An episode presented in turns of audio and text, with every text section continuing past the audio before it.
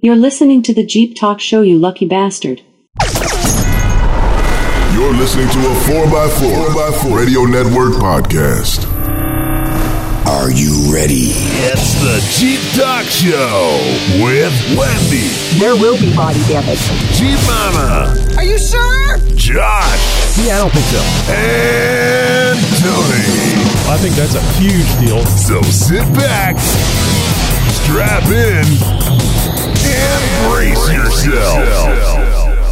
Turn it up and drive during the Jeep Celebration event at South Fork Jeep. Call 1 800 Low Price to get a lifetime warranty and 0% financing for 72 months on new Jeep Grand Cherokees. Shop the fastest growing dealer in Texas at southforkdodge.com. That's southforkdodge.com. Oh, it's a beautiful place too. I mean, my God, don't go there if you don't want to buy a Jeep because uh, boy, they put those those Jeeps out there on the, the floor and just looking at them with the lift and the tires and Looking oh, at the Google images, I mean, that's a nice looking dealership. it is it's very nice. Uh, and uh, yet they left let Deadpool in there. So. Uh, you know, in fact, this is interesting because he was uh, posting up on Facebook the other day some awards that he's getting. How getting. pissed off he was that you didn't, didn't get a chance to sell you that lift kit. Yes, I'm- That's right. sure. I heard him sharpening his katanas from here. Hey, twelve hundred dollars is twelve hundred dollars. So, uh, but anyway, he got some awards. He's doing very well. You know, he just started uh, there. I think the the Gladiator uh, he sold uh, the Jeep Talk Show was one of the first vehicles that he sold at that dealership. Well, good for him. And he's already getting awards. He's been working there for three years. uh, and it's his first sale. he's either getting the awards properly or getting them off of eBay. I'm going to go with number two. You know, it doesn't matter if you have a Jeep, want a Jeep, or never driven anything but Jeeps. The show's for you. Josh, Timmy, Wendy, and myself are here to inform and entertain you while we talk about Deadpool, No, no. Gladiators. Got his five minutes of fame. Hey, I'm Josh, and I'm going to tell you who is about to lose their job at Jeep. I reveal a big attraction coming to an auto show, auto show near you, and why did so many Jeepers end up in jail last weekend? We'll find out the answers to that and more. And later, we ask the question: Who prefers it hard and who likes it soft? We're What? talking Jeep tops, you sick bastards, on this episode of the Jeep Talk Show. Well, howdy, it's Wendy, and I'm excited it's spring and time to wheel. But are you practicing good trail etiquette? Hi, I'm Tammy, aka Jeep Mama. Off road classes and trail rides are in the works for this summer. And uh, I'm Tony, and we're going to be talking to a, a, a gentleman that bought a 2020 uh, Jeep Gladiator, and 13 days after he took delivery on it, it burst into flames in his driveway. Oh, lucky, Oh. unlucky 13. That sucks. Yep, it certainly is. It's it's a sad, sad tale, and uh, it, it gets sadder as, as you listen to it. So I, Oh, I don't no. want to oversell the uh, Yeah, the, the interview. sadness. yeah. So keep, keep a box of tissues handy. Oh, Local Jeep news, national Jeep news, and news from around the world. It's This Week in Jeep. You know, we really do hate starting off the show with a negative report, but this week, Stellantis has announced that nearly 1,700 jobs will be cut at a Jeep Cherokee factory near Rockford. For those Oh. not in the news, Stellantis is the parent company to Jeep now after FCA and French car maker PSA joined forces. The company announced it will cut one entire work shift from the two it is currently running at its Belvidere, Illinois assembly plant. The cuts will happen on July 26, so there is some notice there at least. A spokesperson said a global car chip shortage is partially to blame for why they are having to cut, uh, having to reduce staff. That is, it's also the reason why the plant hasn't been working on Jeeps at capacity since late March. Several weeks back, I warned that this cli- chip shortage was actually going to cause further disruptions, despite what forecasters tried to uh, tried to uh, by diminishing the severity of the shortage and predicting a short-lived drought on these chips. Unfortunately, the problem doesn't seem to be going away as fast as all parties would like, and it looks as if some auto workers will be unemployed or for at least part of the summer until this chip manufacturers and companies making them all that the downstream supply chain can all get back to full production. wow, that's very sad to hear. It really It's is. all that Temporary. It's all that I'm supply chain issue, you know, with It- things it, they it can't really get. is. Yeah. Uh, I- I'm hoping that, that it's going to be like a, a two or three month layoff. Hey, we're going to bring you back uh, first of the year or something like that. I don't know. I'm I'm hoping that it's not a a permanent cut because it's going to take you know so long for uh, you know supply chains and and and inventory and stuff like that to come back up to uh, the levels that it was you know b- before COVID or before all this happened at least. Uh, so who knows what's going to happen really uh, or how long this is going to last. You know, with COVID 19 and all the shutdowns, it's amazing that uh, it's taken this long for this to happen. So I guess that would be one of the, the bright uh, as, uh, the bright side uh, uh, of it, uh, possibly. I mean, it's all never a good time to be laid off. No, well, you know, I'll just say something real quick on the trip we just took uh, on the road with the motorcycle. There were so many trains with cargo containers heading Oh. east. I'm not kidding how many trains. I couldn't even tell you the number and long trains. So maybe there's some future coming with us getting supplies where we need them to go. So Yeah, I, I don't know. I mean, Tony, you're, you're you're partially right on there. I mean, I think that that because it took so long for this to happen, may be uh, the reason why it hopefully will be short lived as well. So, uh, you know, if we had seen this coming uh, a long time ago and it lasted all through, you know, the first quarter or something like that. Uh, or if you know this had been going on since the since the beginning of the year, uh, and still they were laying people off or shutting down shifts and stuff like that. Well, I think we'd have more to uh, uh, a bigger concern on our hands. But since it's Yeah. just now happening, they kind of have predicted it more or less. Uh, but at the same time, uh, there's a lot of skeptics out there, and we don't really want to trust people's jobs futures to speculators. no. Right. Well, speaking of the future of things, well, the future of uh, car shows is about to become a little bit more familiar. Maybe uh, some of you guys remember car shows in the past where Jeep brought an obstacle course to play with. It's going to be coming back. This is the nation's largest auto show that's about to happen, and it's going to be happening in Chicago. And a fan favorite attraction, such as the Camp Jeep and Ram Trucks Territory test tracks, will be returning to the 2021 Chicago Auto Show special edition scheduled for July 15th through the 19th at McCormick Place in 2021. This is the largest and most flexible use uh, convention center in North America, so it uh, just goes to say that, well, Jeep is going to come to play. This news comes uh, approximately two weeks following the official announcement that the show will be allowed to open its doors to fans this summer. Meaning, uh, this the Chicago Auto Show will be one of McCormick Place's first live, in-person public events since the COVID nineteen pandemic shutdown. Very and cool. I bet there is, yeah, absolutely. I bet there's going to be a ton of people going, if nothing else, just to get a change of scenery. Yeah. Experiences, experiences such as Camp Jeep and Ram Trucks territory are among the top reasons people love to attend car shows like the Chicago Auto Show. Because of their popularity, people have been used to waiting in long lines to experience these vehicles and, more importantly, the test tracks that the manufacturers bring. However, this summer, the consumer experience will actually be elevated slightly because now people are going to be able to electronically book a time slot for these experiences in advance as they plan their visit to the show. No more waiting in giant lines, wasting your time and missing out on all the rest of the show while you wait for this once in a lifetime experience. Now, this is all part of the efforts uh, of the show's directors that are they're taking to diminish the lines and reduce congestion within the exhibits, all of course for the sake of public safety. Now, Camp Jeep has been a Chicago Auto Show staple since 2005, with 2021 marking the brand's 17th consecutive year of bringing the interactive exhibit to showgoers. The ultimate off-road driving test, Camp Jeep, features an 18-foot, 35-degree quote-unquote mountain where passengers experience the extreme off-road and traction capability, uh, capabilities of Jeep's latest vehicles, including the brand new 2021 Wrangler 4xe plug-in hybrid SUV and 2021 Gladiator pickup, without even stepping foot outside of the auto show. Now, the course will consist of several obstacles that simulate uh, one, uh, some of the rigors, uh, rigorous testings rather, that the Jeep vehicles endure before customers get behind the wheel. Each Camp Jeep participant will also receive a complimentary Jeep tote bag while supplies last. So is Now, this have you ever- exhibit you actually get to drive the Jeeps? Is that what this is? Yeah. So I've included some pictures uh, Wow. for my co-hosts, and, and and one of them is this Jeep Mountain, which is more or less just a um, a, a man-made hill out of steel and wood uh, that is, you know, probably rolled out of the back of a semi truck or something and set up on the uh, you know the the uh, exhibition center floor. And it is a very steep uh, approach and departure angle. So you when you're climbing up this thing, all you're seeing is just you know rafters. Uh, Right. you you can't see over the top, and of course, there's that breakover, and you come down the other side, and you're thinking you're going to fall on your top as you come down this very steep decline as well.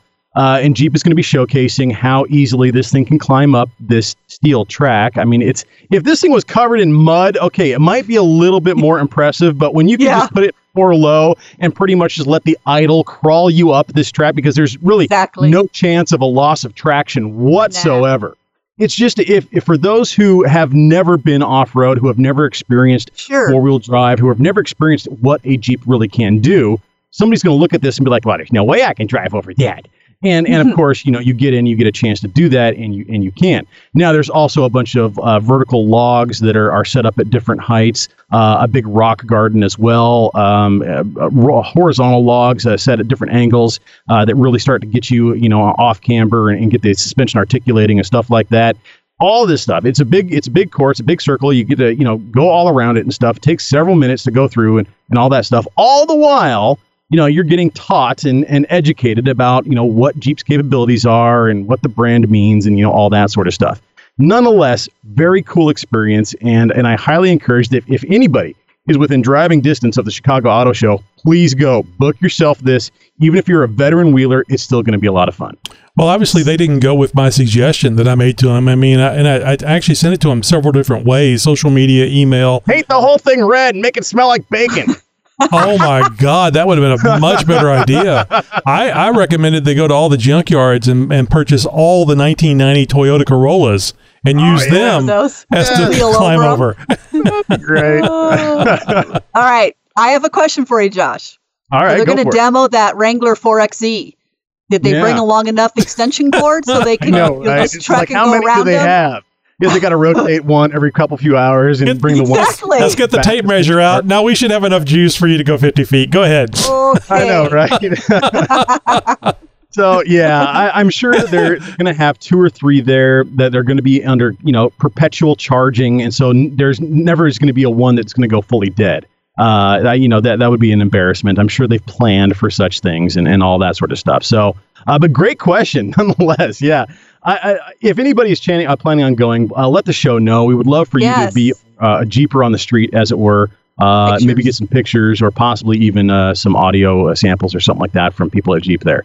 Uh, unfortunately, uh, us here at the Jeep Talk Show, we are too far away. Uh, can't make it clear out to Chicago for something like this, but uh, one day uh, we will be in presence. Yes, as soon as I get flying car, damn it. Well, there's uh, a lot of Jeepers that got arrested recently, and we're going to find out why. Um, for for those of 22 you inch who- wheels is, is the No. reason I'm hoping. Skinny tires. Skinny tires. You lowered a Jeep? No, in the back. so while many folks were packing up and heading home, some were bonding themselves out of jail, despite the rain putting a damper on the festivities on the last days of this year's Go Topless event in Galveston County. The local sheriff's office has stated that more than 100 arrests were made Friday night alone. And although most of them were for minor infractions like public intoxication and possession, they did arrest nine people for DUI on that night alone. Now, to give you an idea of the scope of this particular event, it covers most of the 32 miles of beach near the Bolivar Peninsula. And from one Facebook group alone, there was stated to be 1,100 Jeeps going to this. wow. That's a lot of people. That's a lot. I'm sure there were tens of thousands there. Now, what is odd about this year is that the majority of these arrests actually came from only a two mile stretch of the beach. That's weird. Why, out of 30 some odd miles of beach, were there only two miles of it that really were the nexus of the problem? I don't know. According to the sheriff's office, they haven't seen any issues like this since the late 90s. Prior to Hurricane Ike, something like this was a normal heavy weekend, apparently. I don't know. Now, they brought in over 60 extra deputies and 15 Texas DPS troopers to keep things civil and under control this year. Despite their best efforts, however, there were still fights, accidents, and, of course, arrests. Many are calling this event out of control and demanding that the local law enforcement agencies team up to provide more patrols and undercover, officers to clean things up for the years to come. Now, the numbers are still coming in, but as of right now, there were over 225 arrests made between Thursday and Sunday, all Jeepers. Hopefully, if you There are are- listening, you weren't one of them. well, and they're already cleaning it up. Look at how many arrests they made. They don't need more people there. So the, Well, I think that was that was a big part of it is that there were more people there, and so law of averages. If you have a larger Sure. cross section of people, you're going to have a larger amount of arrests because people are are probably very very uh, you, you know sick of seeing the same four walls and are anxious to get out and socialize, yeah. and so they're I would probably agree. Yep. making up for lost time a little bit, probably imbibing a little bit too much and partying too hard, and well, but the, cops are fights, I mean, come on. Jeepers. That's not who we are. You know, what's going Yeah, on I- there? I read one interview that a jeeper actually uh, rear-ended a, um, a a guy on a scooter. He was like on Oh. a moped, and he got rear-ended by a jeep. I mean, he almost died. I mean, it, there was injuries involved and stuff like that. It's oh, it's no. not it's not funny. I mean, yeah, it's it's it's kind of you know funny It's- maybe to think about it. It's Jeep like when an old lady falls over. It's it's not funny, but it's funny. Yeah, I, I know. I know what you're talking So, about. yeah, I mean, and nonetheless, it's like, God, come on, come on, Jeepers, we can do better than this. So Yeah. I, I know that it's been one hell of a year. I know everybody's got some steam to blow off, but you know, this is not the way to do it, guys. So oh my God! can Next thing you're better. going to do, Josh, is tell everybody to pick up after themselves. Come on. hey, you know, I think you said the problem in the story. There was too many police out there. If there had been fewer police, Fewer police, there would have been fewer fewer arrests, arrests. yeah, much more death and uh, you know So vandalism. and the problem but- is the cops. You know, let's let's get on that Yeah. bandwagon. Okay, here we go. you're the last one that I'd expect to hop on the defund the police. Oh no just no no say, no! yeah. Just don't no, don't defund them. This let- it's a weekend. Let them have some time no, off. Let's have the day off, right? Well, if you've got a news tip or response to any one of our stories, maybe you were at the Go Topless event. Give us a call, leave us a voicemail, let us know how it was. Be sure to let us know by phone or by email, whatever you want to do. You can reach out to the show and, and let us know what you have to say. Just go to jeeptalkshow.com slash contact to find out how. I, I will mention this. Uh, Jeep, uh, let's see, Jeep Beach of Texas. Yeah. Uh, on their Facebook uh, page, uh, they, they said somebody posted, "Does anybody know whose uh, Jeep uh, JL this is? It's topless and it's starting to rain." Uh-oh. And most of the most of the comments, because I think this is like Sunday or Monday, most of the comments were they were probably arrested because there was so Yeah, many people right. arrested. exactly. So if you're if you go into something like this and you think you might be arrested, put your top back on. Put your top back on. Exactly. Lock everything up. We sat down and interviewed Kevin Keenan, who uh, owned a Jeep Gladiator for only 13 days before it caught fire and burnt to the ground in his driveway. We talked to him and hear the insane letter he got from Jeep later in the show. You're listening to a 4x4 Radio Network podcast. This short commercial break is brought to you by Rubber. It's all that's between you and the ground. The next time you're driving down the highway or wheeling off road, remember it's Rubber to the rescue to get you over that next hill. Have you thanked your rubber today? Hey crew, it's Travis. I wrecked my truck today. I had a daily driver. It was a truck. It was a Toyota wheel drive. Wood shifting to full low on an angle. Maybe I've got one of the unicorns. I don't know. He was Long probably story leaning. short, it's wrecked. I'm gonna drive my Jeep. So I've been setting it up and getting good. It was already good, but I'm gonna get it better. Was it out of high as hell? So I'm cleaning carburetors, cleaning fuel injection. You hear me say that? It's like, what? Yeah. I'm cleaning everything. Cause I've got a fuel injection, but I've got an ANYJ that I swapped the engine out. It's fuel injection. Long story short, I'm just cleaning everything. Hopefully it works great. I drive it to the trails. I drive it to where I drive it. I'm going to drive it to work now. Does I wreck the truck. okay. That was Well- my day off today. I cut my grass. I did good. I was productive and a bit of lift last Friday, Saturday. I don't know, a bit of lift to get my hard top off. So I'm topless. March May 15th, I had to be topless and I successfully made that happen.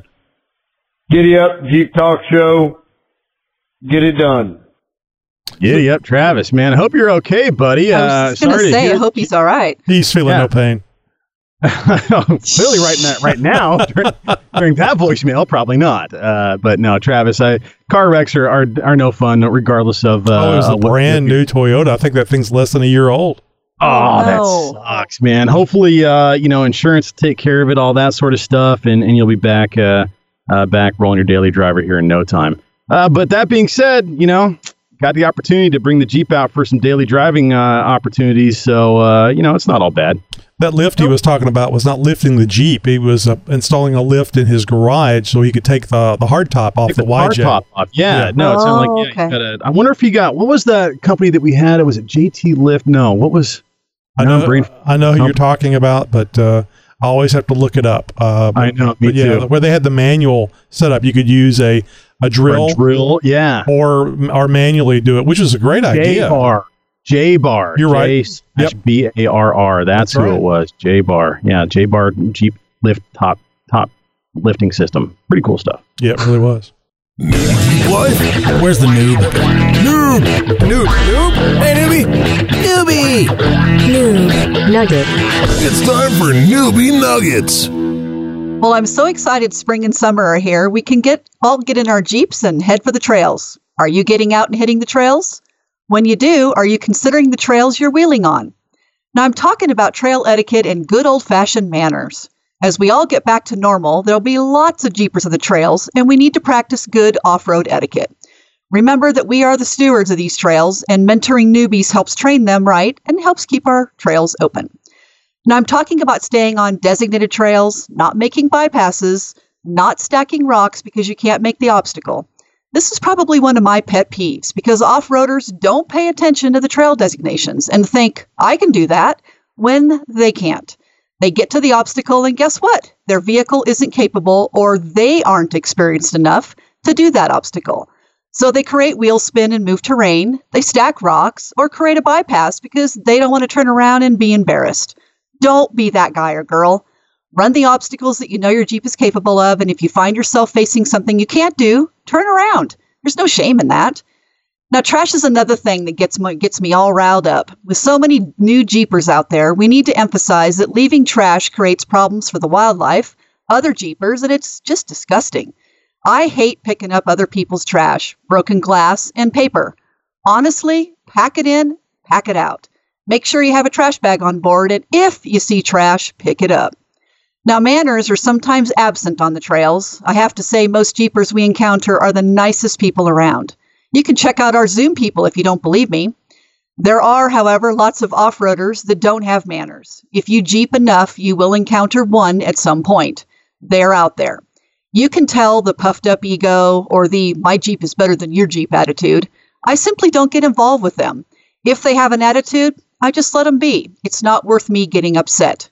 I do take some pleasure, however, if they are stuck and I know I can get them free. But they have such a poor attitude, I just let them be. Well, no sense in trying to help someone who doesn't want to be helped. Now, for the newbies listening, experienced Jeepers have lots of knowledge and love to help teach you. Find someone to wheel with and get out there and drive. And for the experienced Jeepers, I hope you get the chance to mentor newbies. It's a win win since you get to teach and maybe even help clean up the trails. Now, you can find information on trail etiquette on the web, along with clubs in your area that schedule cleanup days to help keep the trails in great shape. I also listed a few links in the show notes for reference. Now, Josh and Tony, I know we all feel the same about trail etiquette and trash, so anything you guys want to add? No, I mean you you hit it right. You know, I mean pretty much went down the list right at the top. You know, moving rocks, making your own bypass. You know, things like that. All gigantic no nos. I mean, especially making your own bypass. Honestly, Yeah. if you can't do the obstacle, just just you know head back down and get off the trail. I mean, don't I don't, don't make your it. own shortcut or anything like that. I mean, all you're doing is just increasing the chances of that trail or that entire trail system getting shut down Absolutely. because of, uh, of vandalism. I mean, essentially, that's what it what it comes down to. That's how it is seen in in the people who are the stewards of that particular land, whether it be you know Bureau of Land Management or Weyerhaeuser or you know whatever it is. Uh, if it's a private park or anything like that, still you got to take into account there are some there's somebody out there who has to come through and maintain this trail. And Yep. if you suddenly deface this trail and make it unrecognizable because you weren't paying attention, you weren't properly equipped, or your Jeep wasn't properly maintained, well, come on, man, that is all on you. And everybody Exactly. behind you is going to have a worse day because of it. So, uh, it, it, yeah, it's all about that trail etiquette. So, if, if you disagree, I'm, I'm happy to have the conversation with you. exactly. Call into the show. We will set up an interview, and absolutely, let's have an open dialogue about trail etiquette, and and let's have some back and forth about it. I'll be happy to debate this with you. So, Wendy, when you talk about uh, people with a puffy ego and they get stuck and, and you could help them, it's like no man left behind unless they're an asshole, is what you're saying. Yeah, well, no, no. Uh, let, let me clarify that. You know, our our group, there's true, no man left behind ever. However, Yeah, when you're out right. jeeping, you do run into other people. Oh, yeah. and sometimes you want to run into other people. Literally, just kidding. Um, but Wendy, Wendy's hardcore. I like this. It's I don't know if she's I all wheel with Wendy now. no, Holy she's all, she's all nice and stuff, but when he comes down to like trail and uh, trail etiquette and stuff, he's like, "Arr, I "Mama hate bear." it. It's just it's ridiculous, and it just you- there's no reason. You're out in the beautiful air. You're having a great time. You love your jeep. You love your off-road vehicle, whichever whatever you're doing, and then you have to have an attitude. I'm like, why? Makes no sense. I, I, I, I say I agree. I say yes, ma'am, and let me go put all the to- toilet lids down real quick. Oh, I know. It's just I, I thought because we're all getting out more, and it's people are starting to get to be able to move freely about the country, if you will. I thought it was When- good just a reminder. You know, we Oh, just need to remember that, that that's what we do when we're out there. So Now, Wendy, good. let me ask you because you're you're out on the trails uh, more than than Tony is. Have you been seeing over the last I'm going to say five years or so a, a massive increase in the trash trasharoos that you see on the trail? Have you seen a lot more? You know what I'm talking about? It's like the Yeah, the canvas bags. bag goes Yeah. over the back spare tire or something like that, and it's more Yeah. or less a, a a canvas trash bag on the outside Right. of your Jeep that you can throw garbage or somebody else can throw garbage into. That's always fun. Um, Yeah. Loading up somebody else's Hey. trash. you know what? I, I think this thing gets so full? yeah, it's, it's whose turn? That yeah, too. whose turn is it to unload that? Um, Right. No, actually, I think with the Jeepers, I see that 100%. Almost every group we see has Yeah. those in there. Somebody has them. What I don't see is how that's carried on other types of vehicles, you know, like trucks that end in A. Um, Yes. But I'm not going to, you know, pick on anybody. It's just, I'm sure they're picking it up as well. But it's like I don't necessarily see those trasharoos. I don't. um, I, I see a lot of other vehicles out on the trail, um, but you know, it, the, the the most common other vehicle that I see ends in Yoda, and and those Yeah. guys just plain and simply don't have the etiquette that Jeepers do, and they Nope. don't have the respect for the land that that the Jeepers do. And one piece of evidence for that is a complete lack of trasharoos uh, in, in the in in that group of, of wheelers. Uh, I mean, sure, there may be one or two here and there, but certainly not to the extent that you see that with the Jeepers. So, I um, agree. yeah, I mean, it, it it's everywhere in every corner of the U.S. You're going to have bad apples, and it, it's all uh, up to us Jeepers to more or less uh, uh, pick up the slack uh, for these guys who don't care as much as we do. So can we Yep. can we throw the four wheelers and the side by sides in under the bus while we're at Oh, it? absolutely. Oh, my God. I don't know because I do know some some guys who are in that group uh, who more or less play by the same rules that we do. Sure. Uh, and and they absolutely take care of the trails that they're on, uh, their campsite, and everything else. Pack it in, pack it out, that sort of That is thing. No, true. you know. Yep. Uh, so it, it, there are guys out there that are in those circles that that are operating by the tread lightly principles and stuff. So you know, all hope is not lost. yeah. I, I have no problem giving Toyota owners a hard time, but I think to be fair, you can't group them all into you know trash Oh spewing. no! Look at Travis, idiots. for instance. Travis is a Toyota owner. I mean, granted, he Was. wheels a Jeep. Was And a he's Toyota owner good. Yes. until he totaled it. Yeah, That's all right. Well, listen, I, I just wanted to ask the listeners to send some good wishes and prayers to a fellow Jeep Talk Show listener, my friend Becky. I've wheeled with Scott and Becky a lot. Now, she was on I a remember run you with talking about them recently a couple of times. Yes. Yeah, last yeah, Couple of I've heard you times. talking about them at least a couple of times. Sure. when I got back from our motorcycle trip, I learned that she was on a run with another group and was watching a Jeep go through an obstacle. The Jeep lost control, ran her over, Oh and my she was God. seriously hurt. Yes, it's No pretty bad. She Oh, has multiple broken bones and is undergoing surgery. And she, through all this, she's so good. She wants me to share the details of the accident, which I'll do on next week's episode so that no one else has to go through what she's enduring. Oh, so, absolutely. we are sending you good thoughts for quick and speedy recovery. But I just wanted to mention that because next week I'm going to talk about how to stay safe and clear of things like this. So, and I'll give you more details. There were two, another person hurt, and there were three people kind of involved. So, Well, thankfully, nobody lost uh, lost lost their life, paid the ultimate price, as it were. So, uh, yeah. Hey, Becky, uh, you know, heal up soon and uh, hang Yes. in there. All right.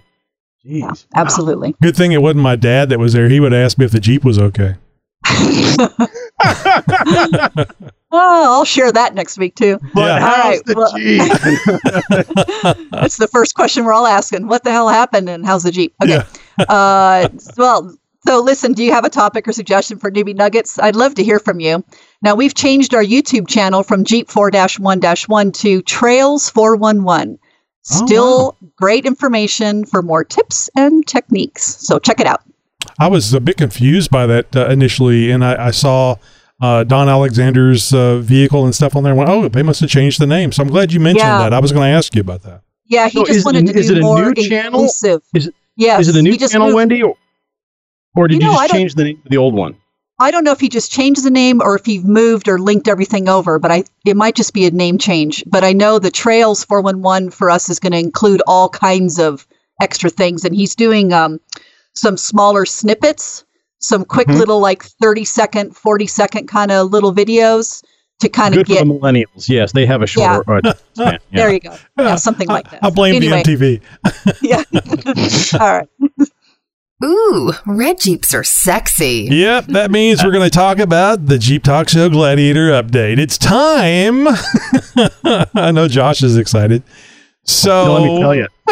so actually, we got a a, a, uh voicemail coming up that uh, I think shares uh, mimics your uh, approval of the uh, the Gladiator, Josh. Somebody, I'm not alone. So I already love you, whoever you are. So the last SEMA show that the Jeep Talk Show went to was SEMA 2019, and uh, while I was there, I visited the High Lift booth. Uh, they, like 99.9% of the vendors at SEMA that year, had a Gladiator on display. So one thing stuck out to me: the fantastic high lift bed mount they had set up on that Gladiator.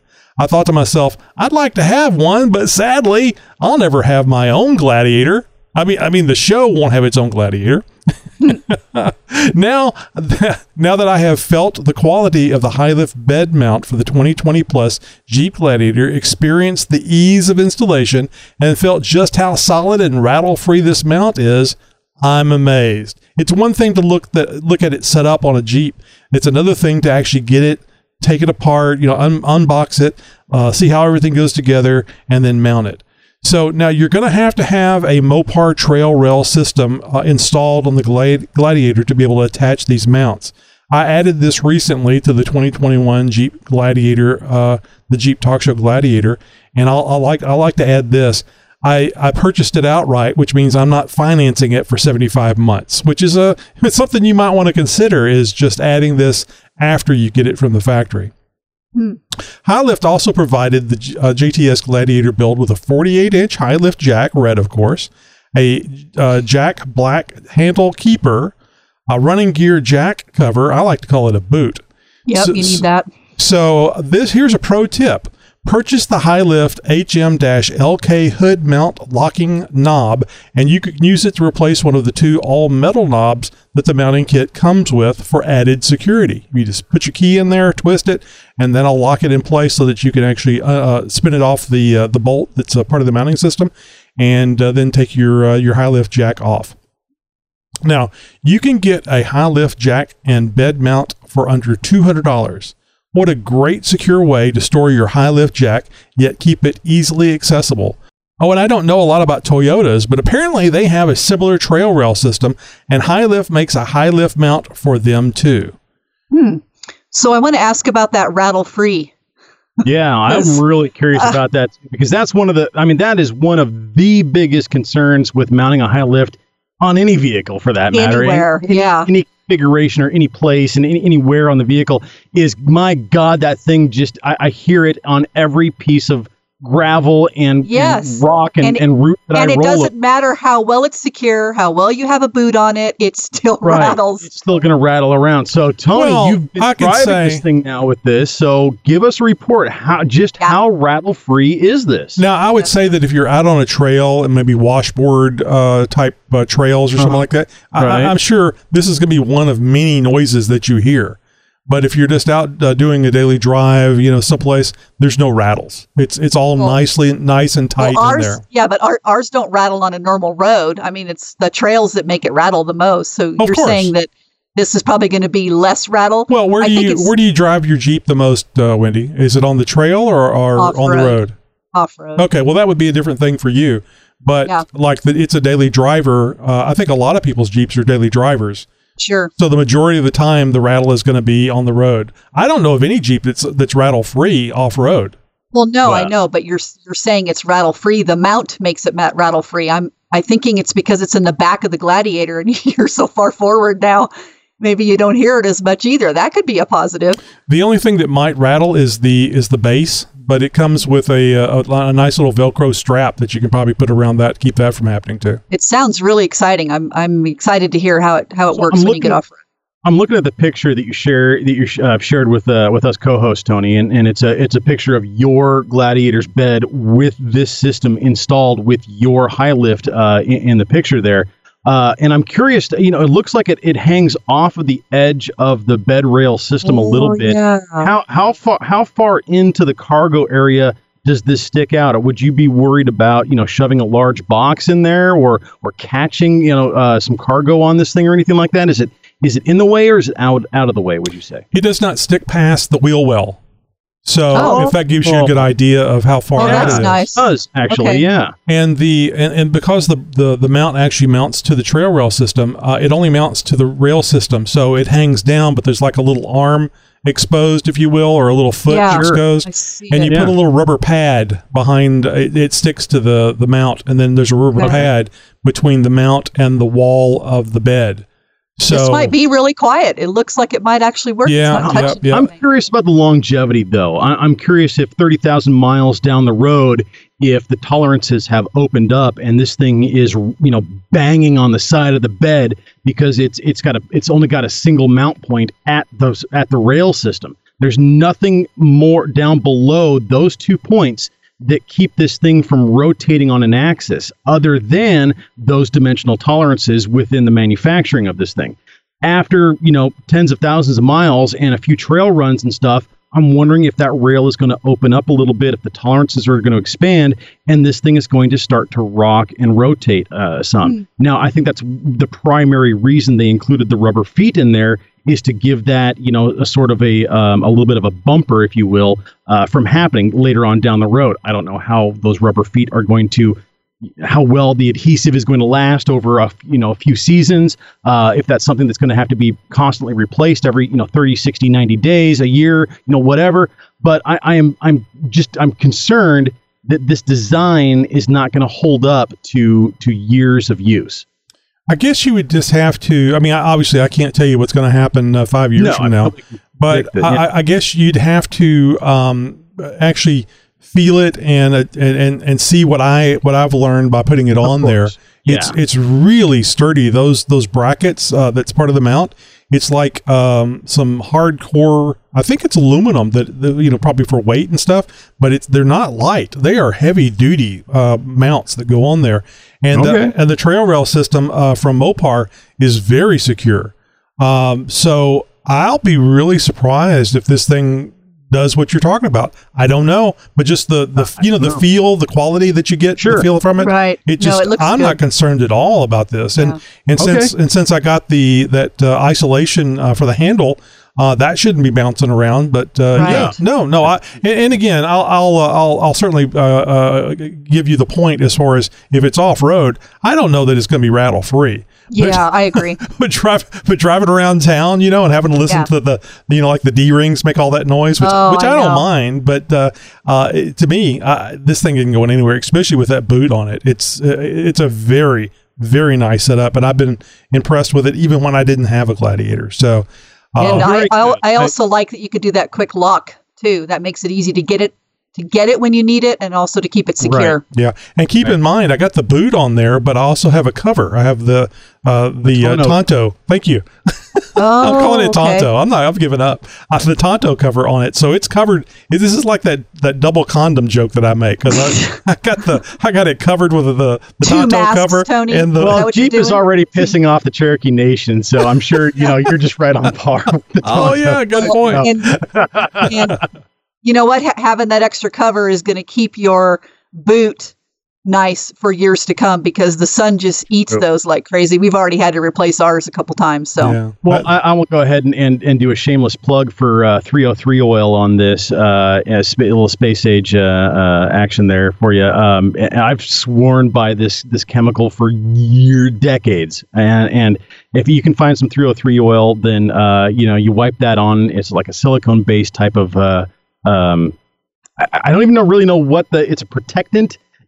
People use it kind of like uh, like uh, armor all or you know that sort of stuff. You um, I, I discovered it in the whitewater rafting industry uh, um, with uh, guys use it on their rafts to keep the rafts from uh, fading and chapping and cracking and stuff like that. So uh, it works extremely well on, on things like neoprene and rubber and, and stuff like that. cool. So Okay. uh, yeah, I'll, I'll I'll see if I can't find a link to get you guys a uh, a bottle of this in the show notes it's, for this episode. it's probably outlawed in California. I'll have Oh, to order course. it. Right, So you yeah. guys, you guys, I mean, Texas is probably going to order it, and Tony's going to have to ship it to me. In That's what's gonna Texas, we can drink the stuff.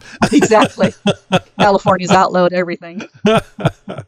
So I uh, I forgot I was able actually able and I know this is great for uh, for the podcast audio podcast but I, I forgot I can display the image here for, from the show notes so you guys can actually see the image if you haven't already seen it posted on uh, the Jeep Talk Show Facebook uh, page or group and if you you haven't seen it there because you're not uh, following us there go over there and uh, follow us and you can see all these wonderful things that we're putting on the Jeep Talk Show 2021 God, Gladiator. it's thirty bucks a bottle now. Holy shit! maybe maybe you do drink it. God, this stuff's got expensive. That's the good stuff. Why did you become a paid subscriber to the Jeep Talk Show? I love the show. I've listened to you guys for free for, I don't know, years now, and I figured I time to give back. You can be a paid subscriber and help support the show you love, the Jeep Talk Show. It'll just uh, help help the show out, and, and then in the end, it'll be Jeep Talk Show in my ear holes, you know? Just go to jeeptalkshow.com and look for the big yellow subscribe button. It'd be nice to give back to uh, so that you guys can continue on because if they love the show, then why shouldn't you why shouldn't you give back just a little bit? All right, got some announcements for you rat bastards out there, uh, and even for you non-rat bastards. So, uh, if you were contacted recently to verify your mailing address and what you uh, wanted the Jeep, and, and if you wanted the Jeep Talk Show no longer a rat bastard honor badge, you should have received a nice big fat envelope by now with uh, that uh, honor badge and a couple other things, a couple of stickers, business cards, so on and so forth in there. I know a few of you have uh, posted up on uh, Facebook uh, receiving those, and I do appreciate that. Uh, and not to complain, but uh, to complain, nobody has actually posted a picture of the honor badge on their Jeep yet. Damn it. yes. Come on, people. Um, so even if you're not sticking it on the uh, the Jeep, you know, take a picture and uh, show us where you stuck it. Um, so uh, I'll, I will say this: we just received another batch of honor badges today from AZ Design Works. You remember that name, uh, Josh? I from do remember AZ Design Works. Holy crap, that guy's still in business. Awesome. Yep, yep. The uh, the lawsuit didn't go through. No, I'm just kidding. Ah. Um, but uh, he used to do uh, the inserts for the dash uh, for the uh, RPM gauge and speedometer thing for the XJs, Yeah. which he still does. But uh, he's branched out in these other deals. So he actually did our honor badges, the first group of 20 honor badges that we got, and uh, we just got another group of 20 uh, in. So we'll be uh, sending out more of these uh, honor badges to, to subscribers. Um, so, uh, and also, I'm, I'm working with Brian at azdesignworks.com, and you can look for this link in the episode show notes for yet another item you can stick on your Jeep. Hell, you can stick it anywhere you'd like. I know some of you NL rat bastards are thinking, why should I subscribe next year if I don't get some sort of new goodie, you bastards. That's. That's all right. I have some ideas. I bet you do. it's sad news, and this is my fault for assuming we are no longer accepting paid subscriptions outside of the US or Canada. Hmm. We found it was $17.15 to ship any size envelope to Australia. I'm Wow. talking, I think, anything but a postcard. Wow. And, and, and, sorry, that is cost prohibitive. Uh, you know, I, I, I just don't know what's going on over there.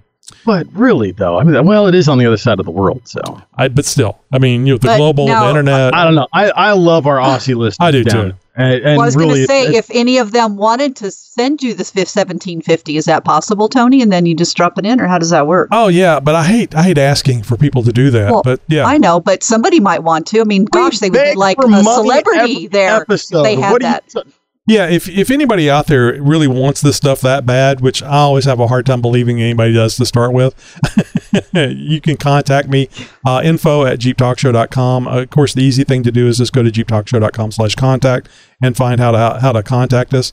And, and I'll work something out with you to, to get that over to you. But uh, I felt like the only the only right thing to do this time was was to refund the, the paid subscription and apologize profu- profusely for not knowing it was going. to I just assumed it was going to be something like five bucks or something. Well, yeah. you what's know, the deal? I got five on it. I'll pitch in. Yeah. I mean, but I do want to thank all of our overseas listeners uh, that had tried to support the show with your paid subscription, and you should know uh, we have uh, that you should have received a full refund.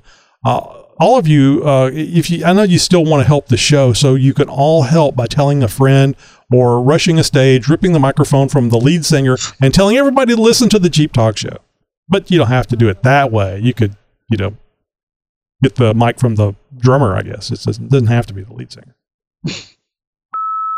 Hey, what's going on, Gladiator Talk? I mean, the Jeep Talk Show. Hey, uh, this is Gary with Dixie Overland. Just wanted to give you a little update on Florida Jeep Jam, which was awesome, fantastic, beautiful weather, uh, and a really, really good showing of a lot of Jeeps of different flavors. Everything from old CJs and old uh, Willys Jeeps to uh, Gladiators, uh, you know, uh, JL, you know, Rubicons, and everything else like that. Everything else in between. There was actually a Gladiator up there that had been built out to where it had three rows.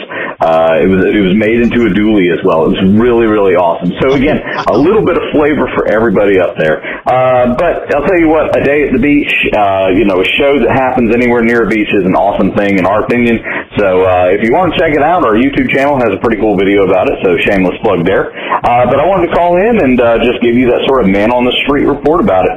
I will talk to y'all next week. Take care, y'all. Bye. So Nice. uh, I like that commitment, by the way. Uh, talk to us next week. So Gary, and this goes out to everybody else that goes to a show and you see a dually gladiator. Uh, find the person that built the gladiator. You know, if they're there on site, or maybe this the person that owns it, and ask them what gear ratio they went to on the uh, differentials. If they if they say uh three seven three, I guess, there's gears in there. Then you know that that thing is uh, just uh, paper mache and uh, toothpicks. oh, I'm seeing the video right now as we speak. Holy crap! That is a piece of engineering. it's a piece of else. something, yeah. Uh, it, now it very very well could be something that's done the right way, but uh, there was I, I- saw I I, saw say- one I saw one recently, and the guy didn't know what what gear ratio was in there, and those are huge tires, huge wheels, so they had Now, to be I got- changed. I got to give some respect here because the the Jeep immediately before that one, it's an orange Jeep. It, it definitely came out of a mobile electronics lab. Uh, it's it's definitely one of those like you know uh, sound reinforcement Jeeps. Uh, definitely uh, uh, you know we're, we're gonna put uh, let's see one two three four five six seven eight nine ten speakers in each of the rear doors. yeah, one of Because- those because Lots off road, yeah. no, no, I got I got a deep respect for it because this is the kind of stuff that I used to do for a living. So I, I Sure. see that that kind of stuff, and oh, I miss it so much. I, I never ever want to work in retail ever again. I don't blame you. Uh, but I, I I deeply miss customizing vehicles like this and and doing these insane kind of audio installs where you've got somebody's vehicle for weeks and weeks, and you're and you're doing massive amounts of fiberglass and customization and it just you're transforming this vehicle into something entirely different. And and I just I deeply miss that. So any chance I get a anytime I get a chance to see this kind of workmanship I I, I, I drool over it and and, No, uh, I, and wax I agree with you. It's amazing to see, but for something that's an off road vehicle, eh, you it's know, a show vehicle it's a show yeah, vehicle I know, but it's just So, like but, that's like when you to me that's like when you take a a, a, a, a decent Jeep, you cut off the bed and you make it into a trailer, and you just it just it was a Jeep that you sacrificed. So, but you know, to each their own. It's just the way I feel about it. From the mind of Nikki G. Hey, this is Nikki G. And uh, last week you talked about wheelbase, like long wheelbase, a short wheelbase with the best Henry's wheel back. width. Henry, And uh, all I got to say about that is the best wheelbase to go wheeling with is the wheelbase you have. If all you have is a Chevy pickup truck, go wheeling in it. If all you have is a Suzuki Samurai, go wheeling in it with it. If all you have is your mom's Taurus station wagon, Yeah, go wheeling. Just the biggest thing is go out there and uh, do what you can. It- you know, you're not. There's no one best vehicle for everything. Just get out there and enjoy it. And this is a part of the call where I should say, that's not why I'm calling. but have you heard about the astronaut who's claustrophobic? Yeah, it turned out he just needed some space. Oh, Yeah, I got a million of these things. All right, boys and girls, I'll uh, chat you later. Have a good one. Bye. Henry, shut up. We've heard enough already. I think I love Henry. I think that was six Henry. Uh, I love Henry. Taco Doodle Doos. Yeah. He's yeah, he's making up for not being on the show. That's what's happening. I'd like to know what time of day he was recording this for that, that chicken to be talking that much. well, it's a rooster to begin with, but not a. It's not a chicken? no, Henry has to they be a taste rooster the same. to crow. It's just a texture difference. I'm serious though. Oh, Well, there's a hen and there's a rooster, but they're all chickens. I remember this from Seinfeld. well, that is true. You are correct. Chris, I've been hearing on the news there's some really great deals to be had on trade-ins. Yeah, Tony, thank you. First of all, my name is Chris Godwin. I'm the owner of South Fork Chrysler, Dodge, Jeep, and Ram. And Tony, we really thank you for your business. It was not just us selling a vehicle or you buying one. We were able to build a strong relationship, and I'm glad that uh, we're now together and talking about Jeeps. But yeah, the world news, if you've heard it, is talking about if you have an extra car in your driveway or you want to trade, now is the time, whether you want to sell it outright to South Fork Dodge or you want to uh, trade it in for a new one. Inventory is tight, but we have plenty of it because of our new Jeep facility. So if you're wanting to buy a new Jeep, Dodge Ram, any of it, come see me, and I can guarantee you an outstanding value on your vehicle right now. With tight new car markets, that makes used car trade-ins worth. There's no off leases coming to the dealership, so we have to get them from customers, and that means paying top dollar. Man, that's great. I'm enjoying the hell out of my Gladiator, uh, Chris, and I thank you for making it such a wonderful experience. To go over to South Fork Chrysler Dodge Jeep Ram, uh, located in uh, Manvel, Texas. Manvel Pearland. Most people say Pearland. It's at 288 and Magnolia Drive, right one exit past 518 in the Pearland Town Center. Call 1 800 low price. Ask for Chris, the owner. I'd be glad to take care of you. Yeah, and I, I, yeah, I was just re- reflecting on this. I was uh, watching some YouTube videos, and they were talking about some of the ways that dealerships and salesmen there at the dealerships how they get you. They'll actually, uh, I don't know if you guys, uh, Josh, Wendy, if you heard about this, where they'll actually uh, say all the paperwork's done like on a Saturday and send you home. And then uh, give you a call back Monday, Tuesday, a few Nope. days later, and tell you you got to come back in and sign some more papers. Biggest con ever. Yeah. I had never heard about this. And uh, I was thinking to myself, I didn't have to go through anything. I just had to go up there, uh, you know, take the cake that I was given, uh, be sat down, treated with respect, uh, BS a little about Jeeps and things, and uh, sign some paperwork, and I was done. I got the payment that I wanted. It, it, it, it was, it was seamless. It was smooth. It was nice. The only the only way it could have been better is uh, if uh, it had lasted a little a little uh, not as quite as long. But I guess that's that's typical financing. They got to go through a lot of crap. Uh, Because but the only thing to make it better would be cake, but you got a cake out of it. I got a cake, Exactly. and uh, actually I need to he get got the- his cake and Gladiator too. yeah, And Gladiator. it's a it's it's a bit it's a bit old now, but I need to send that cake to you because it says Jeep Talk Show on it. No, you Oh. don't. You just know. Well, I'm going to pass on that one. Thank you. What's this green fuzzy envelope in my mail? That's weird. Yummy. It's all smeared. What the hell? Eh, it all tastes the same. So yeah, it was a, it was a great uh, a great experience. And if you go out there uh, and uh, and visit with Chris and his team, please let us know. Call in, let us know what kind of experience you had, and we'll play it right here on the show. Are you tired of all that noise from those other shows? I think you have to keep that rig at the moment. Now you can relax to the pleasing tones of the Jeep Talk Show every week. Unless you got Dana 60s and 40s. Get the highest audio quality possible with each download. Now, you know, you can use them with them, with them Super Swamper And if you're tired of all that other stuff, uh, and a thing with the big old tires and a lighter. then subscribe to the highest quality podcast on the web. The Jeep Talk Show, available on iTunes, YouTube, Stitcher Radio, and more. You guys, you need to give me a beer. So I guess it's been about three episodes now. I've been wanting to mention this, and I never can uh, find the right time or uh, remember to do it. Sitting There's a cream for it. Trust me, it'll clear itself. It'll I, clear up. I don't know. uh, can you- is there a YouTube video that you could send me about how to apply that cream, Josh? I'm not, I'm not going to show you again. Oh gosh. Look away, listeners. Look so away. uh, I don't know if you guys are aware of it or not, uh, but I recently took uh, delivery of a 2021 Jeep Gladiator. No, I What? wasn't. Are you First kidding? off, Is this, yeah, new? first off. this is news to me. I've been gone two weeks and this happened. and it has the 8.4 inch uh, dis- the display with the Alpine uh, stereo system, upgraded stereo system in it. And I was listening to one of our uh, a couple of our podcasts, and oh my god, it sounds good. I don't know if it's the show or if it's the Jeep, but I together hearing your own voice. That's uh, really what it is. It's it, it sounds better when it's not echoing in my head. Uh, I can tell you that.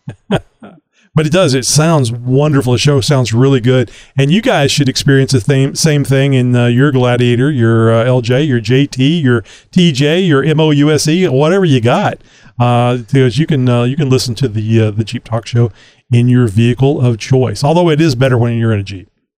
Well, we are have been voted as one of the best sounding podcasts on the planet. So it is the reason why we are in the top uh, 10 or 15 percent now of all uh, uh, podcasts on the planet, and we are the number one most downloaded Jeep podcast in the world. Yahoo! From around the world.